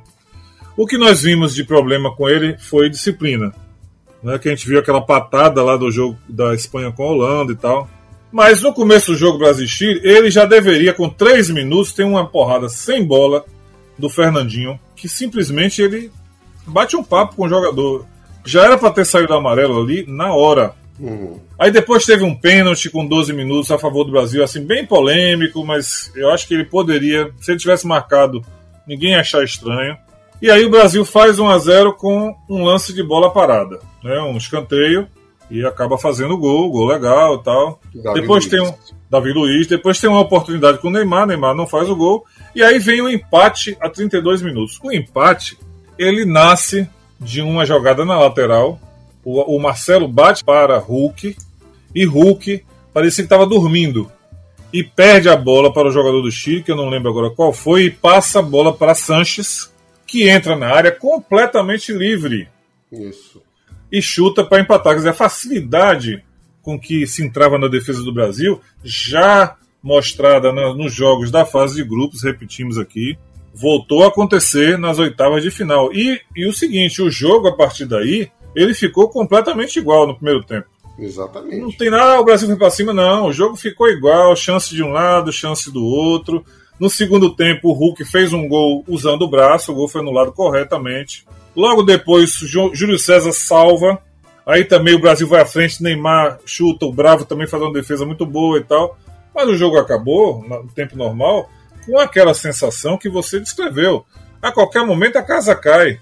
Exatamente. Essa sensação clara para mim que é da fragilidade, da inoperância do Brasil no ataque, muito completamente dependente de Neymar, e a defesa muito, muito fraca. Muito vulnerável. O Alexis Sanches é um jogador de nível. Mas o Pinilha fazer o estrago que fez na seleção brasileira? Pois é. Pelo amor de Deus. Aí, quando, quando tem. A prorrogação não tem assim grandes chances, os times jogam, chutam mais de fora da área, exceto esse lance de Pinilha, que também foi de fora da área, mas que a bola foi no travessão, com o Júlio César já vencido. Não que fosse culpa dele, que o chute foi muito bom, né? Sim. Foi um chute no alto e não dá para ele. Mas por muito pouco o Brasil já não caiu aí. Onde aí... estavam os volantes do Brasil naquela bola que o Pinilha conseguiu arrematar não, de novo? Tem o time, a defesa brasileira nunca funcionou, essa é a realidade. Apesar de termos um treinador que adora o jogo defensivo, adora o jogo de, de consistência na defesa, né? Para chamar, para não ser tão injusto, mas consistência na defesa, a defesa nunca conseguiu se entender. E aí você fica, antes de começarem os pênaltis, vem aquela imagem que marcou, que foi o Thiago Silva sentado em cima da bola e chorando, nervoso. Ou seja, ele era o capitão. Quem faz a preleção, faz aquele círculo antes dos pênaltis, foi Paulinho que falou. Não foi ele. Exatamente. Eu me recordo, você talvez se lembre de um, de um programa, eu não vou lembrar o nome do programa, mas acho que foi na Sport TV, em que a Globo contratou vários ex-campeões mundiais. Uhum. E eles, eles comentavam os jogos após as partidas, que era o Lothar Matheus, né, o, o Matheus, o Daniel Passarella, Fábio Canavaro. Bom, uma das coisas muito claras que, que o Matheus falou foi não existe essa postura do capitão. Ele que foi capitão, né? Não e ele pediu essa... para não bater os pênaltis, diz a lenda, né? Exato, não, eu não duvido, não duvido. E aí você não pode demonstrar, porque é um momento crucial, né? Porque assim, jogamos mal, não temos um time tão forte, mas e daí? Nós, nós temos que temos ainda a disputa de pênaltis. Exatamente. Nós não precisamos. Você pode chorar o que você quiser depois, quando acabar o jogo, se o time perdeu, ou chorar de alegria se o time ganhou. Mas você, como líder, passar essa imagem é a pior possível. Né? Isso foi muito marcante, foi bem comentado na época por esses jogadores é, tarimbados, né? Ex-jogadores. Criticaram o Thiago Silva, disseram que ele não tinha autoridade de capitão em campo e isso é. marca ele até hoje, né? Não pegou bem, certo? Para ser bem suave, não pegou nada bem essa postura num momento tão crítico, né? Na hora dos pênaltis, aí eu vou trazer de novo a figura do senhor Howard Webb. Assim, a gente tem que ser correto, né? Uhum. Então, por exemplo, o Davi Luiz faz o gol, primeiro pênalti, e aí vai bater o Pinilha. Isso. E o, o Júlio César defende, mas o Júlio César se adiantou bastante para defender. Não foi pouco, não, foi bastante. Era para ter voltado a cobrança. Não aconteceu. Aí o William bate para fora, é. o Sanches também chuta e, o Júlio César pega aí já sem, sem irregularidade. Depois nós temos o gol de Marcelo, o gol de Aranguiz. Aí vem Hulk, né, que bate o goleiro defende, também deveria voltar a cobrança, porque o, o Bravo se adiantou. Ah, mas ele bateu muito mal. Não, bateu mal, Sem tudo confiança. bem. bateu Não, mal, mas é, o cara. E aí você tem o gol de Dias. Aí vem Neymar para bater o último pênalti toda aquela pressão, né? O Neymar faz o gol e rara ele chuta e a bola vai na trave e o Brasil se safa e avança para as quartas de final. Mas eu continuo pensando, até esse jogo, nenhuma apresentação do Brasil, diga você sua opinião, mas nenhuma apresentação do Brasil foi convincente. Nenhuma? Que é isso? Nenhuma. É o que eu falei, a sensação para mim é de que o placar foi injusto, que o Chile mereceu ter passado. É, ficou Sinceramente, mesmo sinceramente, foi um time muito mais aguerrido em campo. Brasil apático, displicente, como você falou, o gol do Alexis Sanches. Foi é. displicência do Brasil. O lance do Pinilha, que podia ter resolvido o jogo, displicência do Brasil. O pênalti perdido pelo Hulk, displicência do Brasil. Muito mal Um time completamente sem foco para mim. Ficou é, claro. e assim, se você viveu a euforia da, da primeira fase, né, que a coisa você é permitido errar, né? Porque dá para recuperar aqui e ali. No mata-mata, a pílula de realidade deveria ter sido sorvida com bastante atenção, né, já que foi concedido ao Brasil o direito de ir para as quartas de final. Exatamente. Mas, infelizmente, não funcionou, não, não acordou o time do Brasil, ou talvez eu esteja querendo o que, como eu disse no começo da nossa conversa hoje, talvez eu esteja querendo aquilo que não tinha, não ia conseguir nunca, que era uma performance high class de um time que não poderia ser, de fato, nível mundial. Não dava. Segunda partida das oitavas, histórica vitória da Colômbia com dois de Rames Rodrigues, 2 a 0 no Uruguai. Colômbia passando pela primeira vez às quartas de final, não foi a geração do Valderrama. É, histórica e indiscutível a vitória da Colômbia. Jogou muito Rames bem. Rodrigues jogando muito nessa Copa. Foi até uma coisa meio simbólica, né, para, para o Uruguai ser eliminado no Maracanã, né, o Maracanã palco da sua maior glória, né, na história do, das Copas, mas não, não tinha futebol para passar pela Colômbia, não. A Colômbia é, já chegou, como a gente falou, favorecida por um grupo inicial mais fraco, né? O Uruguai, pelo contrário, sofreu horrores no, no grupo com Itália, Inglaterra e Costa Rica. Mas é, o jogo com a Colômbia não dá para chorar, não dá para reclamar, não dá para falar, falar nada. O gol, inclusive, marcado por ele, ele marcou dois gols pelo Rames, né? O Rames Rodrigues. O primeiro gol foi, acabaria sendo o prêmio Puskas, né? De 2014. Isso. Ele foi o primeiro jogador. um golaço. Um golaço. Ele acabaria sendo o primeiro jogador de seleção sul-americana de fora das quatro primeiras colocadas a ser artilheiro isolado da Copa, né? Nesse jogo ele chegaria a cinco gols e aí contra o Brasil faria mais um, seis gols. Foi a melhor campanha da Colômbia na história das Copas. Outra coisa interessante, essa Colômbia que nós falamos 100% na primeira fase, foi a primeira seleção sul-americana fora das top 3, né, Brasil, Argentina e Uruguai, a conseguir ser 100% na fase de grupos. É verdade. Parece uma coisa assim trivial, mas não, só Brasil, Argentina e Uruguai na América do Sul conseguiram isso. E a Colômbia conseguiu na Copa de 2014. Seguindo um susto a badalada Holanda da Fonte Nova dos golaços saiu atrás do México com o Giovanni dos Santos, nos acréscimos. Só foi empatar e virar já no finalzinho do jogo, 2 a 1 sofrido, hein? 2 a 1 sofrido e com a contribuição do senhor Pedro Proença de Portugal. Porque, assim, eu não vou dizer que ele errou, não vou cravar aqui que ele errou, mas é como eu disse há pouco sobre a história dos critérios, né? Falando um pouco do jogo, que foi teve um primeiro tempo insosso, talvez um pouco pelo calor em Fortaleza, a seleção se poupando, né? Mas logo no início do segundo tempo o México fez 1 a 0 um golaço, né, de fora da área do, do Giovanni dos Santos. Depois o Ochoa pintou e bordou, fez pelo menos um milagre a 12 minutos. Depois a 29 minutos salvou de novo. Mas aí a 42 a Holanda tanto martelou que acabou empatando o jogo, uma bomba lá do Schneider indefensável. E aí, a 49 veio o senhor Robin, que só é rivalizado na história dos Caicais pelo Klinsmann e pelo Neymar. Não, Robin, vamos, vamos combinar. Robin, ele parece que é feito de papel, né? Você encosta é. nele, ele sai voando e tal. E ele dá o drible, que ele é habilidoso, isso é indiscutível, é um bom jogador, mas ele, ele cavou o pênalti, né?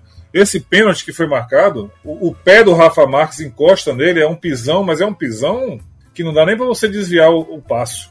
E ele cai espetacularmente e o juiz marca.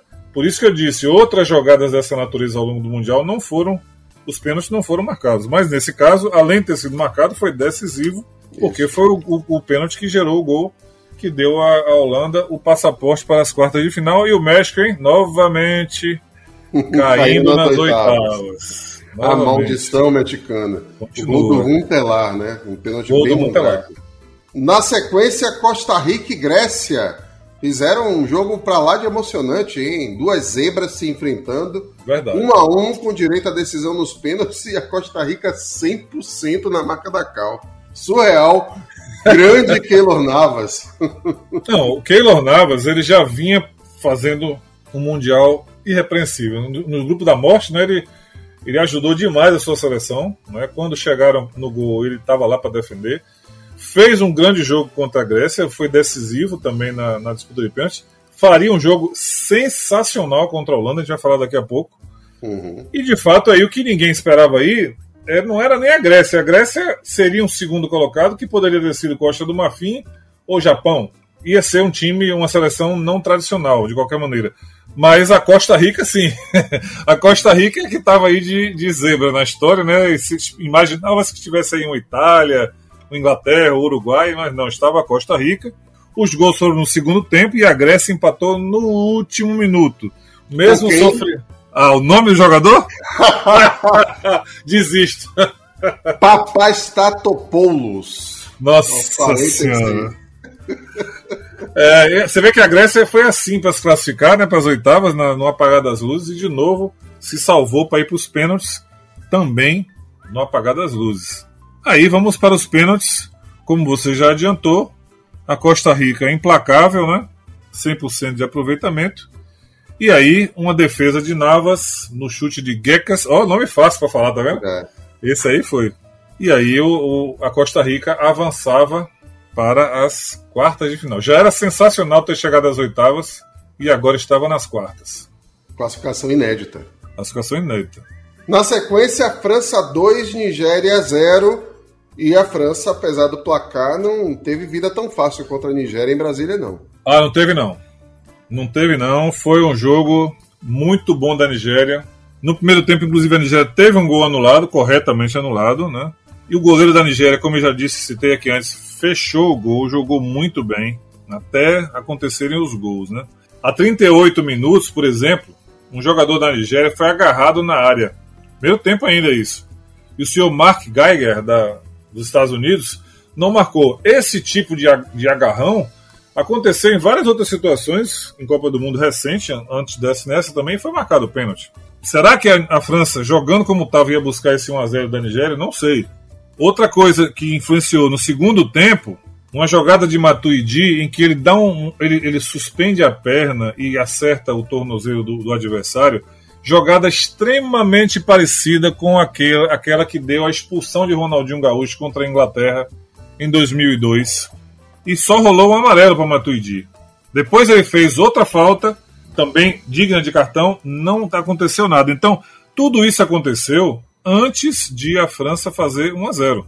Aí teve lance que no Loris, o goleiro da França, salvou, né? Depois a França também teve suas oportunidades, até que, né, para a infelicidade do goleiro Eneyama, que vinha jogando de forma irrepreensível, eles soltam a bola a 34 minutos na cabeça de Pogba. Exatamente. 34 foi, do segundo tempo. Foi cruel demais isso aí, porque ele fez um jogo sensacional fechou o gol, como já havia feito contra a Argentina, mas teve essa infelicidade. É, acabou espalmando uma bola na direção errada e o Pogba, de forma muito eficiente, com a categoria que ele tem, fez o gol. Nesse momento, ainda não decidiu o jogo, porque é, o jogo ainda continuou um pouco aberto, mas a Nigéria me pareceu já um pouco cansada também. E a França acabou ganhando um segundo gol contra. Do Iobo. Do Iobo já nos acréscimos, aí já foi mesmo um, mais castigo ainda para a Nigéria, mas como você disse no início, não foi um jogo fácil não. Assim como a França passou, poderia ter passado a Nigéria. Outro jogo duríssimo foi a Alemanha 0, Argélia 0, decidido apenas na prorrogação, 2 a 1 para os então favoritos para a Copa do Mundo, quase tropeçam, hein? É, e aí vou dizer, a mesma coisa como eu falei um pouco antes. A Argélia fez um ótimo jogo contra a Alemanha, colocou a defesa da Alemanha diversas vezes em situação de perigo. O Neuer mostrou que é um goleiro de fato, além de ser um goleiro bom, ele é um goleiro que sabe sair para jogar na linha, porque ele saiu algumas vezes para antecipar, né? Porque se ele tivesse ficado no gol, ele tinha tomado o gol, que os jogadores de ataque da Argélia chegariam na bola antes. Em dois ou três lances que eu me recordo que ele saiu e evitou é, o avanço do ataque da, da Argélia. Do outro lado, o goleiro Emboli fechou o gol também. Foi uma partida sensacional do, do goleiro da Argélia. Outro goleiro africano de destaque na Copa do Mundo. E o primeiro tempo, nada para você dizer assim, ah, a Alemanha é melhor. Não, o jogo foi igual. No segundo tempo, a Alemanha voltou um pouco melhor, mas não conseguiu fazer os gols. E a, e a própria eh, seleção da Argélia também criou aqui e ali as suas oportunidades. E como você disse, o jogo foi, só foi decidido na prorrogação. E, e assim de uma maneira, não, sou, não vou chamar ocasional, mas foi, foi complicado, foi bem complicado. O jogo teve um gol logo no início, né, com dois minutos, então já, já deu uma boa aliviada para a Alemanha, Schürrle. Aí a Argélia perdeu um gol a 11 minutos, ainda no primeiro tempo da prorrogação, poderia ter empatado ali. E aí, quando, quando tem o segundo gol pelo, marcado pelo Ozil, você vê que já existe um cansaço dos jogadores para tentar combater. Né? Ele, ele, chuta uma vez, não consegue, a bola volta, ele chuta e faz na segunda tentativa o gol. Já aí, já 14 minutos, ainda teve tempo para a Argélia fazer um gol, a 16, já, nas, já nos acréscimos da, do segundo tempo da prorrogação. mas a Argélia saiu de cabeça muito erguida.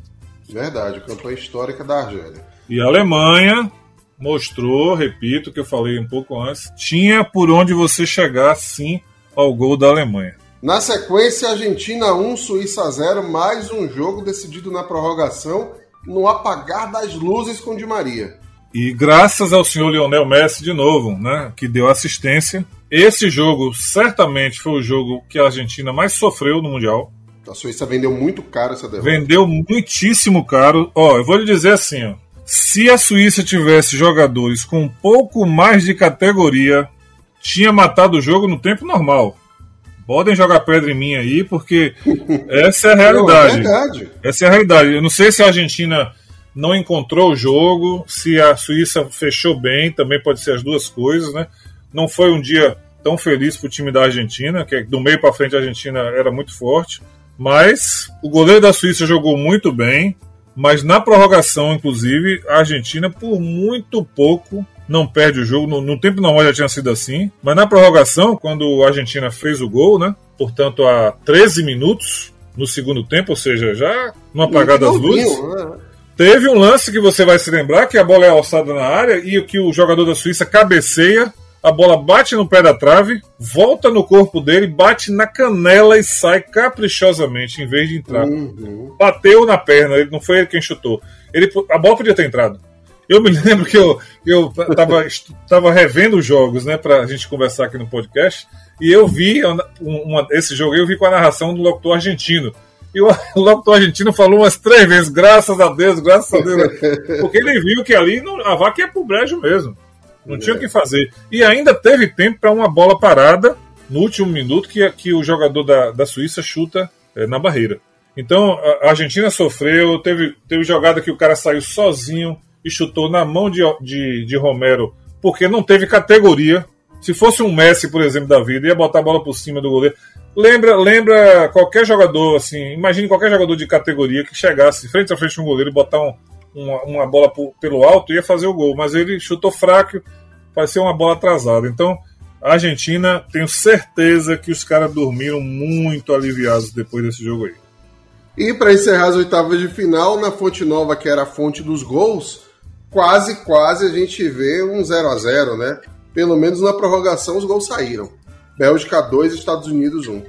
É, duas coisas a comentar sobre esse jogo. Primeiro que seria muita crueldade esse jogo terminar 0 a 0 porque foi muito aberto o jogo, domínio da Bélgica foi gritante na partida, mas ironicamente a melhor chance do jogo antes da prorrogação, poder ter liquidado a partida, foi é, dos Estados Unidos. A 47 minutos o jogador saiu no contra-ataque sozinho contra Courtois e acabou chutando em cima do goleiro. Aí na prorrogação aconteceram os gols, né?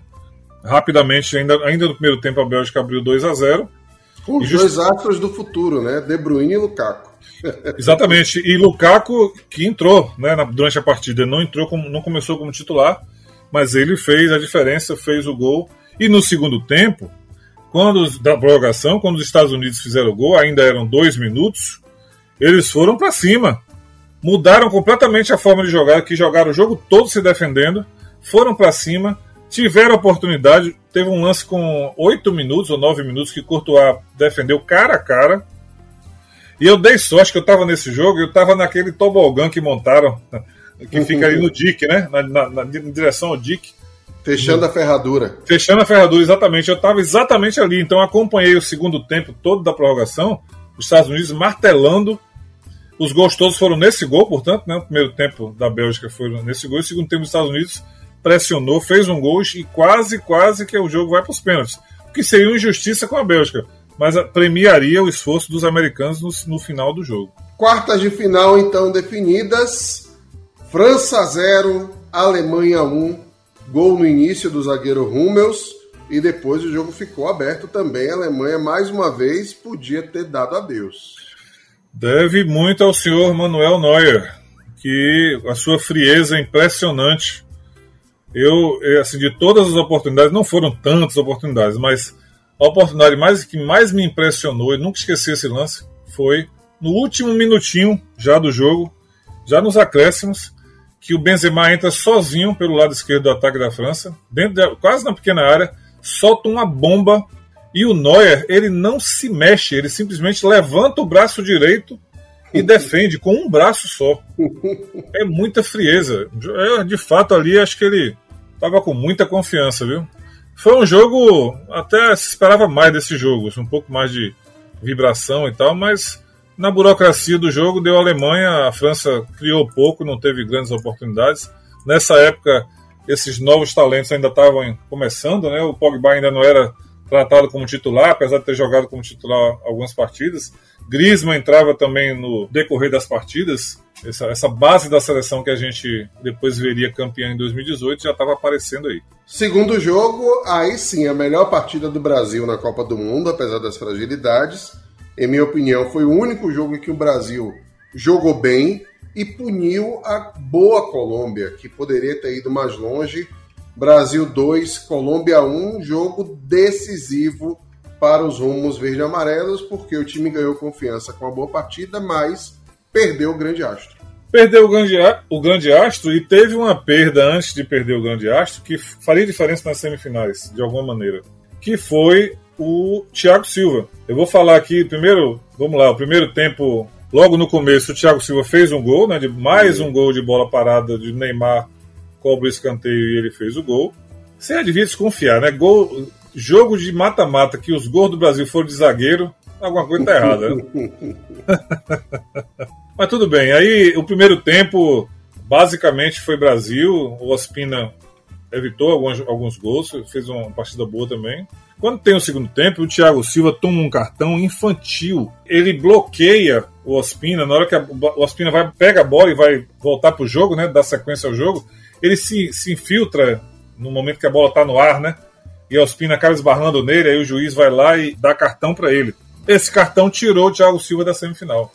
Afinal de contas, é um zagueiro que, indiscutivelmente, repito, é muito bom e era o capitão do time. Depois Apesar de ter pipocado, mas tecnicamente ele era o melhor do grupo, né? daqueles, daqueles quatro zagueiros, não tem dúvida né, que ele era o melhor. Então ele prejudicou a seleção com uma coisa infantil, completamente desnecessária. Logo na sequência, a Colômbia teve um gol anulado, bastante discussão sobre esse gol, né? Uhum. Mas eu acho que foi correto. Depois eu já vi, revi, de fato havia um impedimento na jogada. Depois, a 23 minutos, outro gol de bola parada, um gol jabulaniano. Cara, aquele chute de Davi Luiz, a bola parece que ela tá doida. Ela, ela, não, ela é. não, segue uma direção, ela sai. Complicou a vida bastante pro Ospina lá e não deu para ele. Depois, 35 minutos a Colômbia diminuiu e continuou em cima do Brasil, né? Gol de pênalti do Rames Rodrigues. Rames fez o seu sexto gol. E a 41 minutos teve a entrada do Zúñiga. Que era jogador do Napoli. Jogador época. do Napoli que a, a, acerta o Neymar nas costas, né? Com aquela lesão na coluna né, que ele teve. E que tirou o Neymar da Copa, o resto da Copa. Claro, é indiscutível que o jogo Brasil e Alemanha é um jogo completamente fora da esfera da normalidade, né? Mas não seria o mesmo jogo com Neymar e Thiago Silva em campo. Fato. Sem dúvida. Agora tem um detalhe aí também. Eu falei que o Brasil jogou bem, eu achei, né? Talvez até pela motivação do clássico, a Colômbia vinha bem, eu achei que o Brasil fez uma boa partida, mas de todo modo a seleção fez 31 faltas, que é recorde, né? Em partidas de Copa do Mundo nesse jogo. É, não, não é algo para você ficar animado, né? É como você disse, comparando com as outras quatro partidas, essa foi muito superior. Mas não foi uma partida espetacular para dizer, ah, é uma partida animadora, o Brasil se candidatou ao título. Não. Não, não, não Ele foi. jogou bem contra a Colômbia, mereceu ganhar da Colômbia, ponto. Isso, isso, exatamente. Parou aí a conversa. Então, não, não, não passa disso aí. Não dá para não reconhecer o mérito do jogo que foi melhor, foi. Mas parou aí, não teve, não tem nada que você dissesse, caramba, o Brasil agora encontrou um caminho, não. Por que não encontrou o caminho? Porque o Brasil nunca conseguiu formar um esquema de jogo consistente. E eu já disse, jogadores todos que nós estamos não são jogadores de altíssimo nível. Né, para você meter medo e dizer, não, o Brasil assusta. Não é como 2006 que não, não se formou um time, mas você olhava para o outro lado, você ficava, rapaz, Ronaldinho Gaúcho, Kaká, Ronaldo, Adriano, Adriano, Zé Roberto, cara, não tinha nenhum cara para poder limpar a chuteira desses outros aí, desse time de 2014. Essa é a realidade. Não estou dizendo que os caras são ruins, só não são do mesmo nível. Exatamente, isso é fato. Depois nós tivemos Argentina 1, Bélgica 0. Gonçalo Higuaín fez o gol a 8 minutos e a Bélgica, por pouco, pouco, pouco, não tira os hermanos da Copa. É, eu acho que nesse caso a Bélgica também teve suas oportunidades, né? Mas não foi tão aguda quanto a Suíça teve. Por exemplo, a Suíça teve mais oportunidades contra a Argentina do que a Bélgica. A Argentina teve uma grande coisa a seu favor nesse jogo, que foi fazer um gol a 8 minutos. Isso. Diferentemente do que aconteceu no jogo com a Suíça, que ela sofreu até o finzinho, nesse jogo aí não. Esse jogo, logo no começo, e aliás, Higuaín surpreendente, porque Higuaín, a coisa que ele mais sabe fazer é perder gol. Nunca vi, coitado. É um jogador que. Há controvérsias. No Napoli, não. Ah, no Napoli não, mas na seleção argentina, vou te dizer que é impressionante. É, não. É e nessa Copa especificamente, é, e custou é. caro, né? O que acabou acontecendo. Logo a gente vai falar daqui a pouco. Mas é, acabou fazendo um gol muito bonito, rara felicidade, que ele gira o corpo, chuta, o goleiro mal nem vai na bola, o Courtois nem foi na bola, a bola foi muito bem colocada no cantinho e parou por aí a conversa. E a Argentina avançou para as semifinais, vencendo a Bélgica. E aí vamos para o único 0 a 0 da Fonte Nova, mas que não também sem ser um jogão e emocionante Holanda 0, Costa Rica 0. Decisão incrível nos pênaltis, com direito à substituição do goleiro para a disputa. Luiz Vangal inovou, hein? É, eu, eu, vou dizer com toda tranquilidade, porque eu estava lá no estádio assistindo essa partida. E poucas vezes na minha vida, dentro de um estádio, eu não me recordo de fato de ter visto isso. Ao final do jogo, a torcida aplaudiu as duas seleções porque foi um 0 a 0 que podia ter sido 3 a 3 3 a 2 3 a 1 Jogaram muito bem. A, a Costa Rica numa proposta mais defensiva, mas sem abrir mão de ir para frente também. Navas fez uma partida espetacular. Fe, eu, eu, acho que ele, você pode contar 5 a 6 defesas importantíssimas dele no jogo. E quando ele não defendeu, a bola foi na trave. É. Então não era dia de fato de fazer gol na Costa Rica. Costa Rica teve a melhor oportunidade na hora certa e, e o Ruiz, o melhor jogador do time, não conseguiu fazer, que foi a 11 minutos do segundo tempo da prorrogação. Ia matar o jogo. E ele Mas chutou. você viu por quê? Em cima do goleiro. Ele já estava cansado, você vê claramente que ele já não tem mais perna, e isso foi decisivo depois. Foi decisivo. É um jogo muito cansativo, o time da Holanda corre muito, né? A Holanda do meio para frente ela é, ela é imparável, é, é, impressionante. O Robin parece que não tem, parece que é uma máquina, ele parece que não tem não cansa nunca. É incrível, ele corre o campo todo, o tempo todo, a qualquer minuto do jogo. É uma coisa que vai cansando o outro time, você não sabe o que fazer para pegar o cara. E eu lembro muito bem dessa cena que você citou, que foi espetacular. Quando você vê a entrada do goleiro Tim Crew, foi a 15 minutos do segundo tempo da prorrogação, no último instante. No lugar de Silecen. No, no, lugar do goleiro titular Silecen. Aí eu me lembro das pessoas falando, algumas pessoas até de São Paulo que estavam perto de onde eu estava lá, falando, pô, por que, que esse cara tá fazendo essa substituição? O cara, o cara machucou, então eu falei, aí eu pensei, pensei, rapaz, esse cara deve ser pegador de pênalti. é que a gente está habituado a ver um jogador entrar, né, para bater pênalti. Mas um goleiro entrar para defender, isso foi sensacional. Foi uma coisa. Inédito, né? Inédito, eu não me lembro. Eu tô dizendo, em Copa do Mundo, com certeza, mas eu não me lembro é. nem ter visto isso em outro lugar. foi uma jogada de mestre, assim, uma cartada sensacional.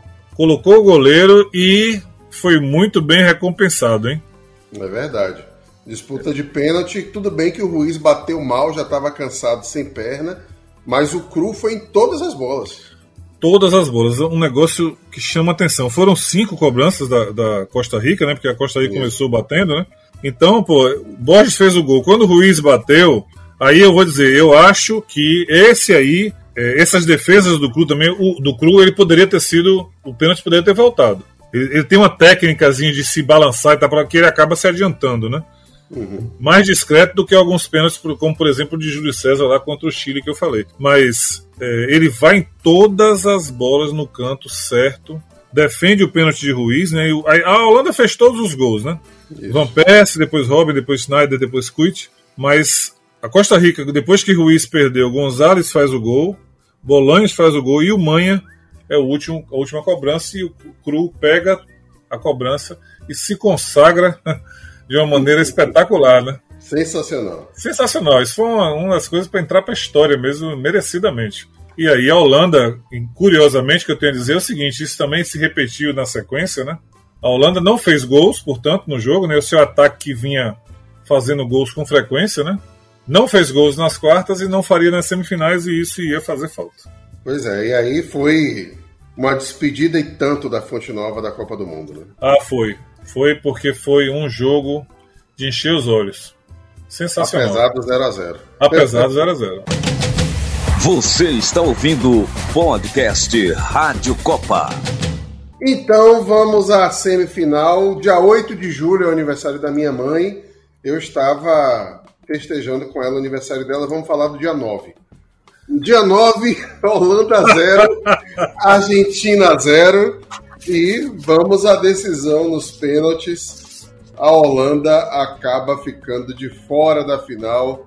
Deu a Argentina, apesar de todas as expectativas de que a Holanda venceria na Arena de Itaquera, em São Paulo. É, eu diria o seguinte: esse foi um dos jogos mais chatos da Copa do Mundo, surpreendentemente. Era se esperava um jogo franco, né, com grandes chances. Não foi o que aconteceu. Os goleiros foram pouco exigidos e a melhor oportunidade do jogo foi ainda no tempo normal, quando o Robin, no finzinho do jogo, o Robin pega uma bola livre pela esquerda.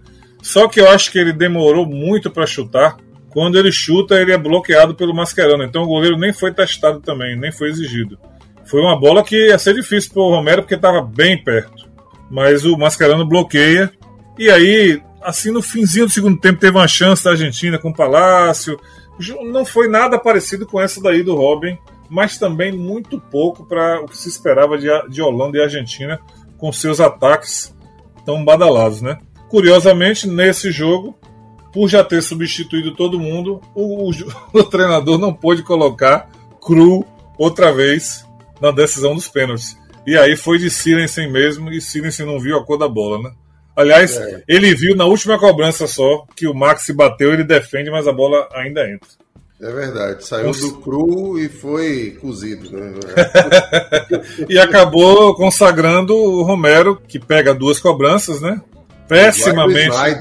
É, mas muito mal batidos os pênaltis da Holanda. Todos eles foram mal batidos. Acho que só o pênalti do Robin foi bem batido. Então vamos na máquina do tempo voltar 24 horas. 8 de julho de 2014, Mineirão, 58.141 espectadores para ver a grande seleção brasileira a ser massacrada pela Alemanha. 5 a 0 no primeiro tempo, a Alemanha tirou o pé no segundo tempo, 7 a 1 a pior derrota da história do futebol brasileiro. Um mineiraço com direito a recorde do Miroslav Klose. É, vamos, como diria, vamos por partes, né? Porque, primeira coisa incompreensível, você vai concordar provavelmente comigo como é que você escala Bernard? Né? Não, é, é porque você convoca Bernard. É, isso aí já não posso nem mais falar, porque já falamos no começo. É. Tem vários jogadores Primeiro que eu você não... não convoca Bernard. Segundo, Primeiro você, você não convoca. Coloca ele no lugar de Neymar. Né? Velho, é, você não vai jogar contra uma seleção qualquer. Você vai jogar contra a seleção da Alemanha, que independentemente de vir jogando bem, é um time fisicamente forte. Jogadores altos, jogadores de defesa altos e fortes. Olha, Boateng, Hummels. O próprio Tony Cross. Tony, como é que você espera que um jogador como Bernard nem estatura tinha para enfrentar não fez nada de extraordinário na Copa do Mundo. Aliás, não merecia nenhuma convocação para a seleção brasileira, na minha opinião. Exatamente, na minha também. Ou seja, você tem que entrar com um pouco mais de inteligência, fechar o jogo, se colocar na condição de: ó, eu não tenho um time organizado, eu não tenho um time consistente, eu não tenho rigorosamente força hoje para fazer frente à Alemanha. Vamos fechar aqui. Coisa que, que o Filipão sabe fazer de cor salteado. Fecha o meio-campo e vamos, vamos colocando, mudando as peças de acordo com o sabor do vento. Certo? Então, pô, Fred é um jogador lento. Eu tiraria Bernard, colocaria mais um jogador de, de meio-campo para congestionar mesmo, para dificultar a vida da Alemanha e ficar lá na frente com o Hulk, que era um jogador de mais mobilidade. Nenhuma maravilha, mas não é Fred. E Fred lá para alguma sobra, alguma coisa para fazer o que pudesse fazer, já que as opções do banco eram Jô Joe e Bernal, ou seja, a escalação do Brasil foi já desastrosa. Já foi desastrosa, na minha opinião, certo? Então, primeiro ponto. O Oscar, por exemplo, é um jogador de muita mobilidade, mas é um jogador muito franzino. Leve demais. Muito leve. Então, você tem que ter mais fechamento aí. Tudo bem, Luiz Gustavo, Fernandinho, jogadores de defesa. Entrava com Paulinho, por exemplo. Só para dar um exemplo. Entrava com Paulinho, com Hernandes, jogadores mais de marcação para poder segurar a onda lá atrás. Não foi a decisão de Filipão e se revelou um verdadeiro desastre. O jogo começou normal, ninguém tinha nem ideia do que ia acontecer, nem a Alemanha certamente. E logo o Marcelo fez uma bobagem no ataque, perde a bola e no desenrolar da jogada gerou escanteio. Escanteio que acabaria no primeiro gol da Alemanha, marcado pelo Miller, sete brasileiros dentro da área e Miller completamente sozinho. No lugar em que estaria o Thiago Silva, porque o Thiago Silva normalmente joga pela direita, né? Isso. Estaria por ali. Não estava. O Dante dormiu. Dante, coitado, entrou na, entrou na fogueira e se queimou todo. Tudo bem, a Alemanha fez um gol, 1 a 0 Não foi o que se queria, não era o que se imaginava. 11 minutos é muito cedo, né? Você já fica meio, pô, semifinal. Mas não é nenhum absurdo. Podia ter sido o Brasil a fazer 1x0 e, e, muito jogo pela frente. Vamos lá, com calma que não é sinal para desespero nenhum. O desespero começou a bater quando você viu que a defesa estava completamente caótica. Batendo Ale... cabeça. No depoimento dos jogadores da Alemanha, aqui não vou usar as palavras certinhas, mas foi assim: ó, a gente ia avançando, avançando e ninguém marcava. Ninguém marcava, a gente avançava, avançava, foi chegando, chegando, chegando, e assim aconteceu aquele apagão histórico dos 23 aos 29, que custou 4 gols. Exatamente. Então, um do Close, um, um, uma dopieta do Cross, que é a mais rápida da história dos mundiais, 69 segundos entre um gol e outro. Isso. E o Kedira fechando o caixão no primeiro tempo. Pois é, o, o segundo gol, você vê que o passe é dado lateralmente, naquela linha de Toninho Cerezo em 82. Uhum. E o Fernandinho não chega na bola. Até aí tudo bem, o Fernandinho não chegou para interceptar. Só que o jogador que recebe, ele está completamente livre. E ele avança livremente e tem aquela linha de passe que acaba no pé do Close, 2 a 0 O gol histórico do Close, que é o gol em que ele ultrapassa o Ronaldo, é, fenômeno, no número de gols acumulados em Copas do Mundo, tornando-se o recordista absoluto de gols e continua até hoje com 16 gols. Exatamente. Né? Que foi uma coisa até simbólica, né? Porque ele fez o gol contra o Brasil, com a passagem de bastão né, de Ronaldo E Ronaldo estava na, na tribuna, na, na, cabine da Globo, né? Comentando o jogo. Então o Ronaldo assistiu seu recorde cair por terra e assistiria o resto do desespero. Interessante que, que Close jogou cinco partidas e só fez gol em duas, né? Só fez, só fez dois gols. Um deles foi esse daí. É o que acontece, tudo bem, você imagina, pô, 2 a 0 já é bem mais complicado. Só que os caras pareciam anestesiados. O terceiro gol, por exemplo, Tony Cross pega a bola desde o meio-campo, avança, avança, avança, inicia a jogada, joga para o lado direito, ele recebe de volta do lado esquerdo completamente livre. Ninguém chega nele. Não, absolutamente livre. Ele chuta com tamanha facilidade que acho que ele ficou até. que ele, ele é destro, né? Ele chutou de pé esquerdo, pegou bem na bola e tal. Mas completamente livre. Ele podia ter parado, inclusive, se quisesse, e ajeitado pro outro do pé e chutado. 3 a 0 Na sequência, eu acho que foi o próprio Fernandinho, parecia que estava meio, meio abestado, não sei. Perde a bola no meio-campo, o time vem tocando bola, outro gol, 4 a 0 Depois, nova linha de passe sem combate, 5 a 0 Então, uma coisa parecia um time amador que tinha acordado, tinha comido uma feijoada, como a gente diz aqui na Bahia, comeu uma feijoada e foi pro jogo. Impressionante, impressionante. E aí, claramente, a Alemanha tirou o pé, né? Já estava 5x0 no primeiro tempo. Se você quer um alívio, o quinto gol da Alemanha me pareceu que o cara estava em posição de impedimento. Não, já foi mostrado que não. Mas, Deu essa impressão na hora, mas nem isso. Mas não mudaria nada, né? É. Aí você vem pro segundo tempo. O que é que se espera do segundo tempo? Pô, velho, vamos honrar a camisa, né? Não vai buscar cinco gols em nenhum time, quanto mais a Alemanha numa semifinal. Mas, pô, vamos jogar futebol, porque no primeiro tempo vocês pareciam que estavam chegaram de uma festa aí, sei lá de onde é que vocês vieram. E aí, o Brasil começa até bem. Oscar tem uma chance cara a cara com o Neuer, chuta, o Neuer defende. Depois Paulinho perde duas seguidas com o Neuer, também cara a cara, e não consegue fazer. Aí o jogo vai novamente voltando para banho-maria, e nesse, nessa, nesse banho-maria, novamente outra linha de passe dentro da área do Brasil, e o, e o Schurri faz o sexto gol tinha quatro jogadores dentro da área do Brasil. Ninguém marcou Churri. Completamente livre. Entrou sozinho e fez o gol. Depois, a 31 minutos, o 7 a 0 foi a mesma coisa. Ele entra pelo lado esquerdo, ninguém marcando. Os jogadores correndo atrás dele, ele livre. Chutou Novamente fez... o Churri. Novamente o Churri. Chutou e fez o gol. Chutou muito bem, aliás. Um chute de rara felicidade, né? E fez o 7 a 0 E aí ainda teve o Ozil perdendo o oitavo. Exatamente. Entra sozinho. Cabia mais. Cabia mais, entrou sozinho, chutou e perdeu o gol. E aí o Oscar fez o gol de honra a 44 minutos. Um verdadeiro desastre, desastre assim. Eu costumo sempre dizer, ah, é a maior derrota da história da seleção. É a maior derrota, né, em Copas do Mundo e fora da, da Copa do Mundo. Exatamente, em qualquer competição qualquer... é amistoso, qualquer coisa. Teve um 6 a 0 do Uruguai aí nos anos 20, mas... Não que tivesse 20 a 0, Américo, não, não pelo, tem comparação. Pelo que a representatividade desse, dessa goleada, dessa derrota. Mas é, assim, eu vou lhe dizer com tranquilidade, eu, eu, não sinto, eu não sinto dor com esse jogo. Eu sinto vergonha. Exatamente, o sentimento é de vergonha. É vergonha. Minha, sabe qual era a minha torcida depois desse primeiro tempo?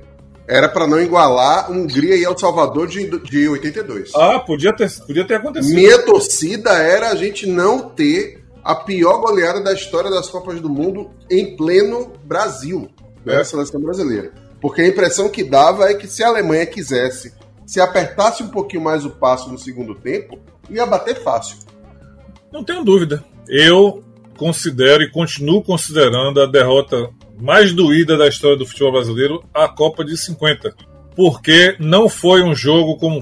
Alemanha e, e Brasil não foi um jogo, foi um treino da Alemanha muito desproporcional o nível das equipes. Completamente desproporcional. A Copa de 50 não, a dor de ter perdido o Mundial dentro de casa com aquela seleção que era muito boa, não tem condição.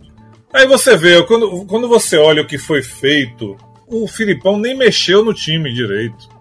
Exatamente. Depois ele, ele, coloca. Não, mas tudo bem, depois ele, colo, ele colocou Paulinho, ele colocou é, o William no jogo sabe, o, o que a gente tinha para colocar e o que a gente fez durante o jogo, realmente não tinha. Eu, o que ele tinha que ter feito era fechado mais o time ainda para não tomar mais. Eu não vou buscar cinco gols, eu não vou me expor para passar a vergonha maior ainda do que eu já estou aqui, porque foi soberba, porque foi é, falta de consciência, um time que não se acertou, um time que não conseguiu de fato encaixar um padrão de jogo contra uma seleção que tinha vários jogadores muito bons e que fez uma Copa do Mundo muito boa e que estava jogando certinho, não estava dando espetáculo. Eu nunca vi esse time da Alemanha dar espetáculo, esse, mas era de fato um dos grandes candidatos porque vinha jogando muito bem. Não, e aí fez você... a mesma coisa que fez contra Portugal. Abriu o placar, jogou muito e segurou e administrou. Fez a mesma Lógico. coisa com o Brasil. Agora, para mim, ficou patente nesse jogo, Américo, não sei se você concorda comigo, acho que até antes do jogo, na necessidade de modificar, porque é uma coisa que pode acontecer na Copa do Mundo. Pelé ficou fora de 62. Isso, né? isso. Zico entrou meia boca em 86. A gente já viu essas situações, isso acontece o tempo todo em Copa do Mundo e com todas as seleções. Para mim ficou patente depois do jogo com a Colômbia que a seleção foi mal convocada E aí o desastre se deu no jogo do 7 a 1 E eu repito, você tem que ser humilde quando você reconhece que o outro lado é melhor. Você não pode desistir do jogo, mas você não pode entrar de peito aberto. Exatamente. E foi o que o Filipão fez, a soberba foi essa. Essa escalação de, de Bernard é um desastre. Um desastre. Well, vá defender, que a melhor coisa que você sabe fazer é essa. Defenda. Defenda a sua cidadela, para você não ter uma situação pior. Aí não, não, aí não foi isso que ele fez. Ele, ele substituiu Neymar como se Bernard fosse fazer o papel do Neymar. Impossível. Ninguém ali faz. Junto o time todo, você não ia fazer o papel do Neymar. Estava muito acima dos outros, apesar de estar com 22 anos e ainda começando a galgar seus, seus, seus degraus.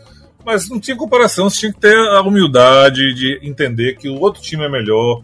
Vamos Jogar devagar. Velha, né?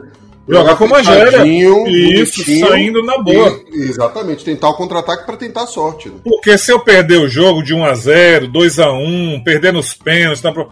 velho, ninguém vai reclamar. Porque eu fiz a coisa certa. Ainda tinha o álibi, né? Ainda tinha assim, o álibi não. A, a carta branca de você estar sem o grande astro. Exatamente. Eu tive que ajustar o time do jeito que deu. O Neymar é fundamental no esquema do jogo do Brasil. Então, fiquei sem o grande astro. Vou jogar na defesa sim porque a minha única chance é essa. A Alemanha faria isso. Com certeza. Né? Como fez em 54. Exatamente. Fez. Exatamente. Então não tem. É, é, é, nós perdemos sim essa conta, quase toda ela, do Filipão. Na minha opinião. Que os jogadores, eles não podiam fazer mais do que fizeram, é o limite deles. Mas, Américo, teve uma vergonha maior do que isso. para mim. a coletiva depois do 7 a 1 com a carta da Dona Lúcia, Não. lida pelo Carlos Alberto Parreira. Para mim, aquilo foi um assinte. É, é, é, só, essas coisas só acontecem no Brasil, né? Só Nossa, acontece no Brasil. Cara, não, não dá Ele disse que se arrependeu disso, mas era o Rogério Pacheco, né, o assessor de comunicação da CBF, que estava lá, que disse que a, a carta era boa, era positiva. Gente, aquilo foi foi um tapa na cara, foi uma humilhação. Você sai de um Dunga que tinha péssimo relacionamento com a imprensa para fazer aquilo. Para mim, a vergonha realmente foi surreal. Eu, eu, não, eu não tenho dúvidas, como eu disse. Para mim, esse sentimento é de vergonha. Não é de tristeza. Eu não me doeu nada, honestamente.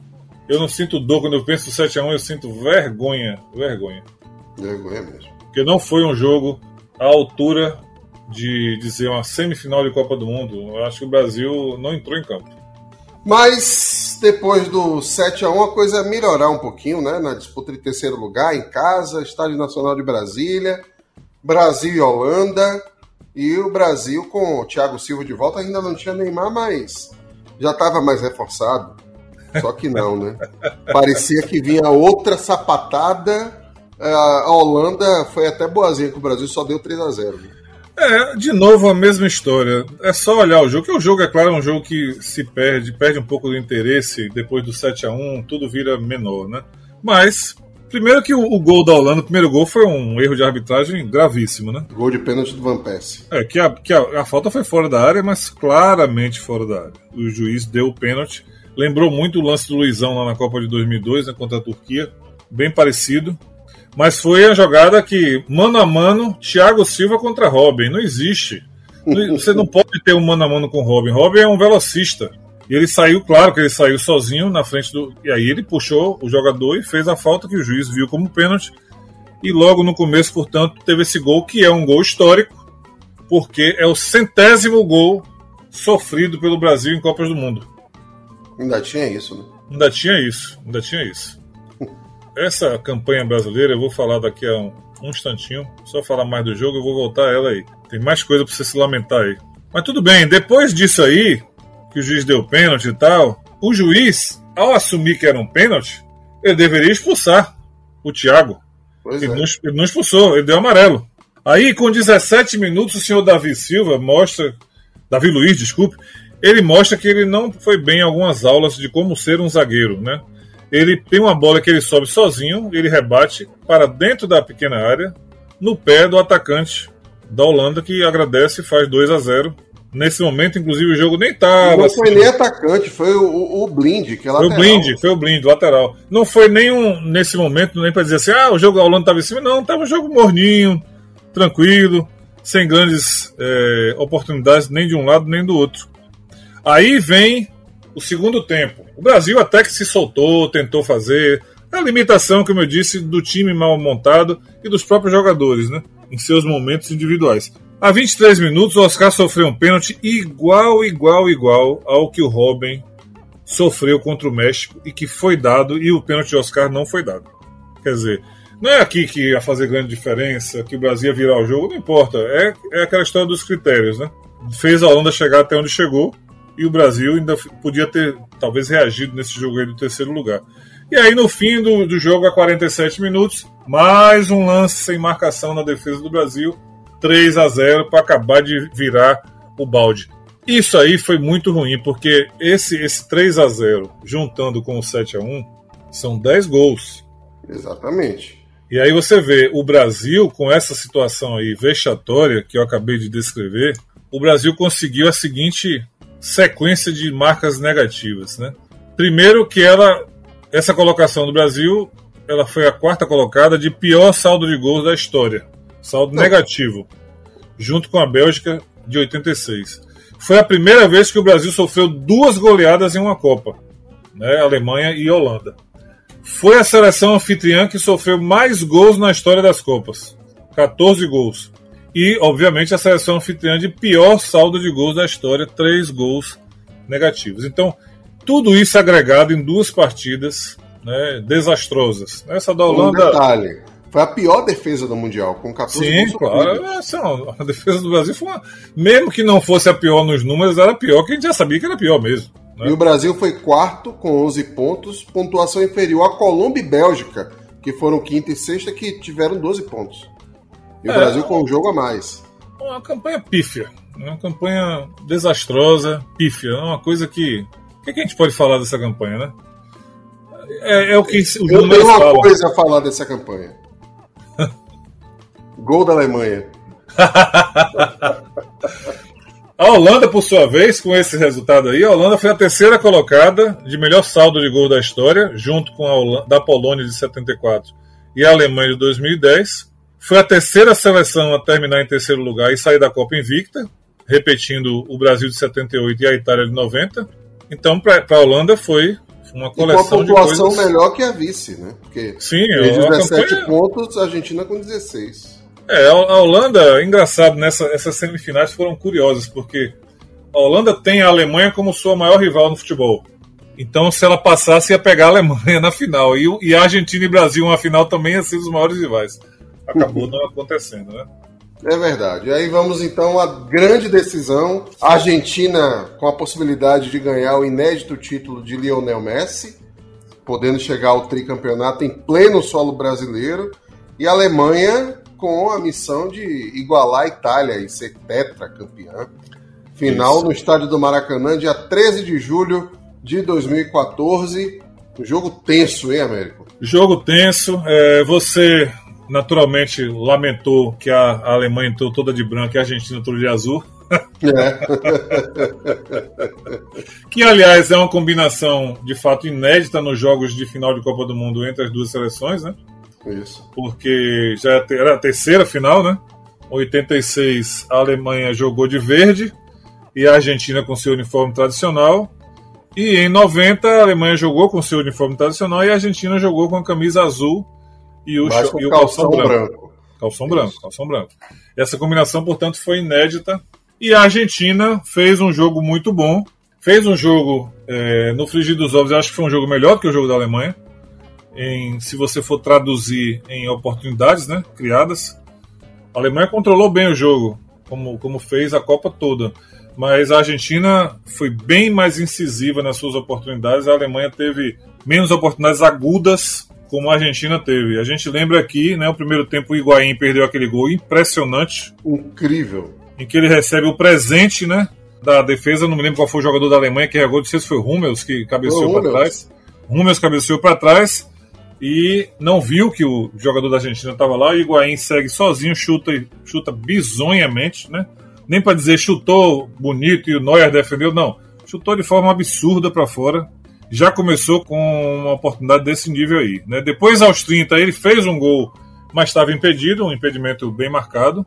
indiscutível. Depois o Romero salvou a 36 minutos uma jogada do ataque alemão e aos 46 minutos do primeiro tempo, já no apagar das luzes do, do primeiro tempo, a Alemanha teve sua melhor oportunidade do jogo, uma cabeçada violenta na trave que depois ela volta no pé de outro jogador, mas aí já estava impedido, né? O, o, Bandeira inclusive assinala, mas incrível ter perdido esse gol. Se subiu sozinho, não lembro quem foi o jogador agora, mas ele subiu sozinho, dá uma cabeçada fortíssima. Enfim, aí no segundo tempo, com dois minutos, Messi perde um gol que ele não perde. Ele recebe sozinho, avança, chuta, tirando do goleiro, bem, bem raciocinado, mas a bola sai um pouco demais e passa à esquerda da trave do gol de Neuer e a Argentina perde esse, essa oportunidade importantíssima, né? A 11 minutos teve um lance bastante discutido em que o, que o Neuer pula e, e, dá um soco na bola e acaba se chocando com o Higuaín. Eu achei normal aquele lance. É, no fim das contas foi assim, o corpo dele foi com muita força para cima do, mas foi um lance de jogo, porque ele foi nitidamente na bola, né? Exatamente. Não dá para reclamar nada além disso. Aí Só América do Sul, só quem está acostumado com Libertadores e Brasileirão que acha que vai dar uma falta daquele. Né? É, não, não, ali, no nível de fato, ele, isso não, não existe. Ele foi claramente na bola, inclusive pela, pela prerrogativa de poder ir com a mão, ele foi estava bem mais alto né, do que a cabeça do, do jogador da Argentina. Então, não dá para discutir. A 42 minutos do segundo tempo, um lance importantíssimo que não tem a ver com, com a bola, que é a entrada do Mário Götze. Exatamente. Ele entra no lugar do Close, Close que não, não produziu muito durante a final. Ele já estava cansado também. Já estava cansado, né? Já, já veterano. Aí vai para prorrogação. Com um minuto, Romero salva um, um chute do Schurler. E a sete minutos, a terceira grande chance da Argentina com o Palácio, que Essa fica se vê sozinho na frente de Neuer. E ali foi falta de categoria, viu, Evilas? Vou te dizer. Foi. Ali foi falta de categoria. Ele ficou nervoso, não sei. Enfim, ele, ele consegue perder o gol mais importante da vida dele. Amarelou. É, amarelou. No segundo tempo da prorrogação, tem o gol do Guts, que é um golaço. É, o próprio passe do Schurri é sensacional. Ele mata, mata no peito e chuta com rara felicidade, porque o, o, o movimento que o Romero fez foi um movimento correto. Ele fecha o ângulo de uma maneira difícil para o atacante, mas a bola passa caprichosamente sem tocar no Romero e vai para o outro lado, na bochecha da rede do outro lado, né? Exatamente. E aí, ele foi o primeiro jogador a marcar um gol depois de sair do banco de reservas na final. Né? Sim, essa é uma marca sensacional. Que marca, hein? Que, que lembrança é, para ele, né? Predestinado. Predestinado. E aí, o, o, último minuto, simbolicamente, é uma cobrança de falta do Lionel Messi, que a bola vai para fora e acaba o jogo e a Argentina amarga o seu terceiro vice-campeonato, única seleção sul-americana a ter esse, essa marca né, de três vice-campeonatos. Com detalhe que duas jogando de azul deu azar, o uniforme azul da Argentina contra a Alemanha, as duas é. vezes que perdeu para a Alemanha. Não, não foi bom, não foi bom. É, foram de azul. E a Alemanha, pelo contrário, né? A primeira seleção europeia a ganhar na América do Sul. É, essa foi a marca também bem relevante, né? De ter sido campeão, especialmente por ter sido no Brasil, né? Que o Brasil tem uma. O Brasil é, é, A gente tem que reconhecer, e o mundo reconhece isso, que o Brasil é a seleção de futebol mais bem sucedida da história. Isso é indiscutível. Quando, quando as pessoas falam assim, ah, o, Brasil, não é mais o país do futebol, não produz. Eu não vejo apenas pela questão da Copa do Mundo. Você pode observar que o Brasil tem, além das cinco Copas, o Brasil tem título do Sub-20, título do Sub-17, futebol de areia, futsal, futebol feminino. não tinha, teve no Brasil, né? Na Olimpíada. Até, o, até a Olimpíada, que é um título menor, né? É, é reconhecidamente um título menor, até isso que o Brasil não tinha, já tem. Então, realmente é, é simbólico, é muito, é muito bom para qualquer seleção triunfar numa Copa realizada no Brasil. Uma Copa que foi, como a gente disse, muito legal. Uma Copa com o espetáculo das torcidas, muitos gols, uma Copa sem violência, inesquecível. E a Alemanha saiu dela campeã com justiça, se nem tanto pela final, que a Argentina talvez merecesse uma sorte melhor, mas pelo, pelo conjunto da obra o título ficou em boas mãos. Sem dúvida, mas o craque acabou sendo o Lionel Messi mais uma vez. Para mim foi injusto. Para mim, Tony Cross fez uma Copa muito mais consistente. É, eu pensaria com certeza alguém do time da Alemanha. Mas a FIFA tem isso, né? Claro que Messi fez uma Copa indiscutivelmente muito boa, fez gols importantes na primeira fase, na segunda fase assistência para gol na, contra a Suíça, comandou o time, foi o jogador que de fato é, mais incomodou aos adversários, mas não é uma coisa tão cravada assim que ele foi o craque da Copa. Eu pensaria alguém da Alemanha porque seria mais justo, na minha opinião. E o artilheiro da Copa, badalada Colômbia, fez o Rames Rodrigues com seis gols. É, isso foi uma coisa bacana, né? Porque a Colômbia, de fato, foi uma das coisas boas da Copa. E artilharia é artilharia, né? Bola na rede. Então aí não tem discussão de critério nenhum. Quem fez gol, levou. E ainda ganhou o prêmio Puskas, né? Do gol ainda mais bonito, o prêmio é. que era inédito em Copa do Mundo. E foi um golaço mesmo, né? Aquele gol dentro do Maracanã, tem todo um simbolismo. Foi, é. foi bem legal. É isso aí, então, Américo. Brasil, é. quarto colocado, Alemanha de novo campeã, dessa vez na América do Sul, e aquela tese que você tinha lançado, né? Que o futebol é um jogo em que duas equipes competem e que a Alemanha vence no final. É, cara, a Alemanha é sempre uma seleção que você deve se preocupar, porque dali vai sair coisa, e não deu outro.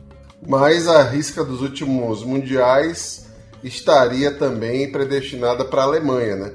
Assim como Itália e França tiveram sucessos depois do título, na Rússia a história seria muito diferente e a gente vai contar isso no próximo episódio. Então nos vemos lá. Grande abraço. Você ouviu podcast Rádio Copa com o jornalista Evilásio Júnior e o escritor e pesquisador Américo Paim.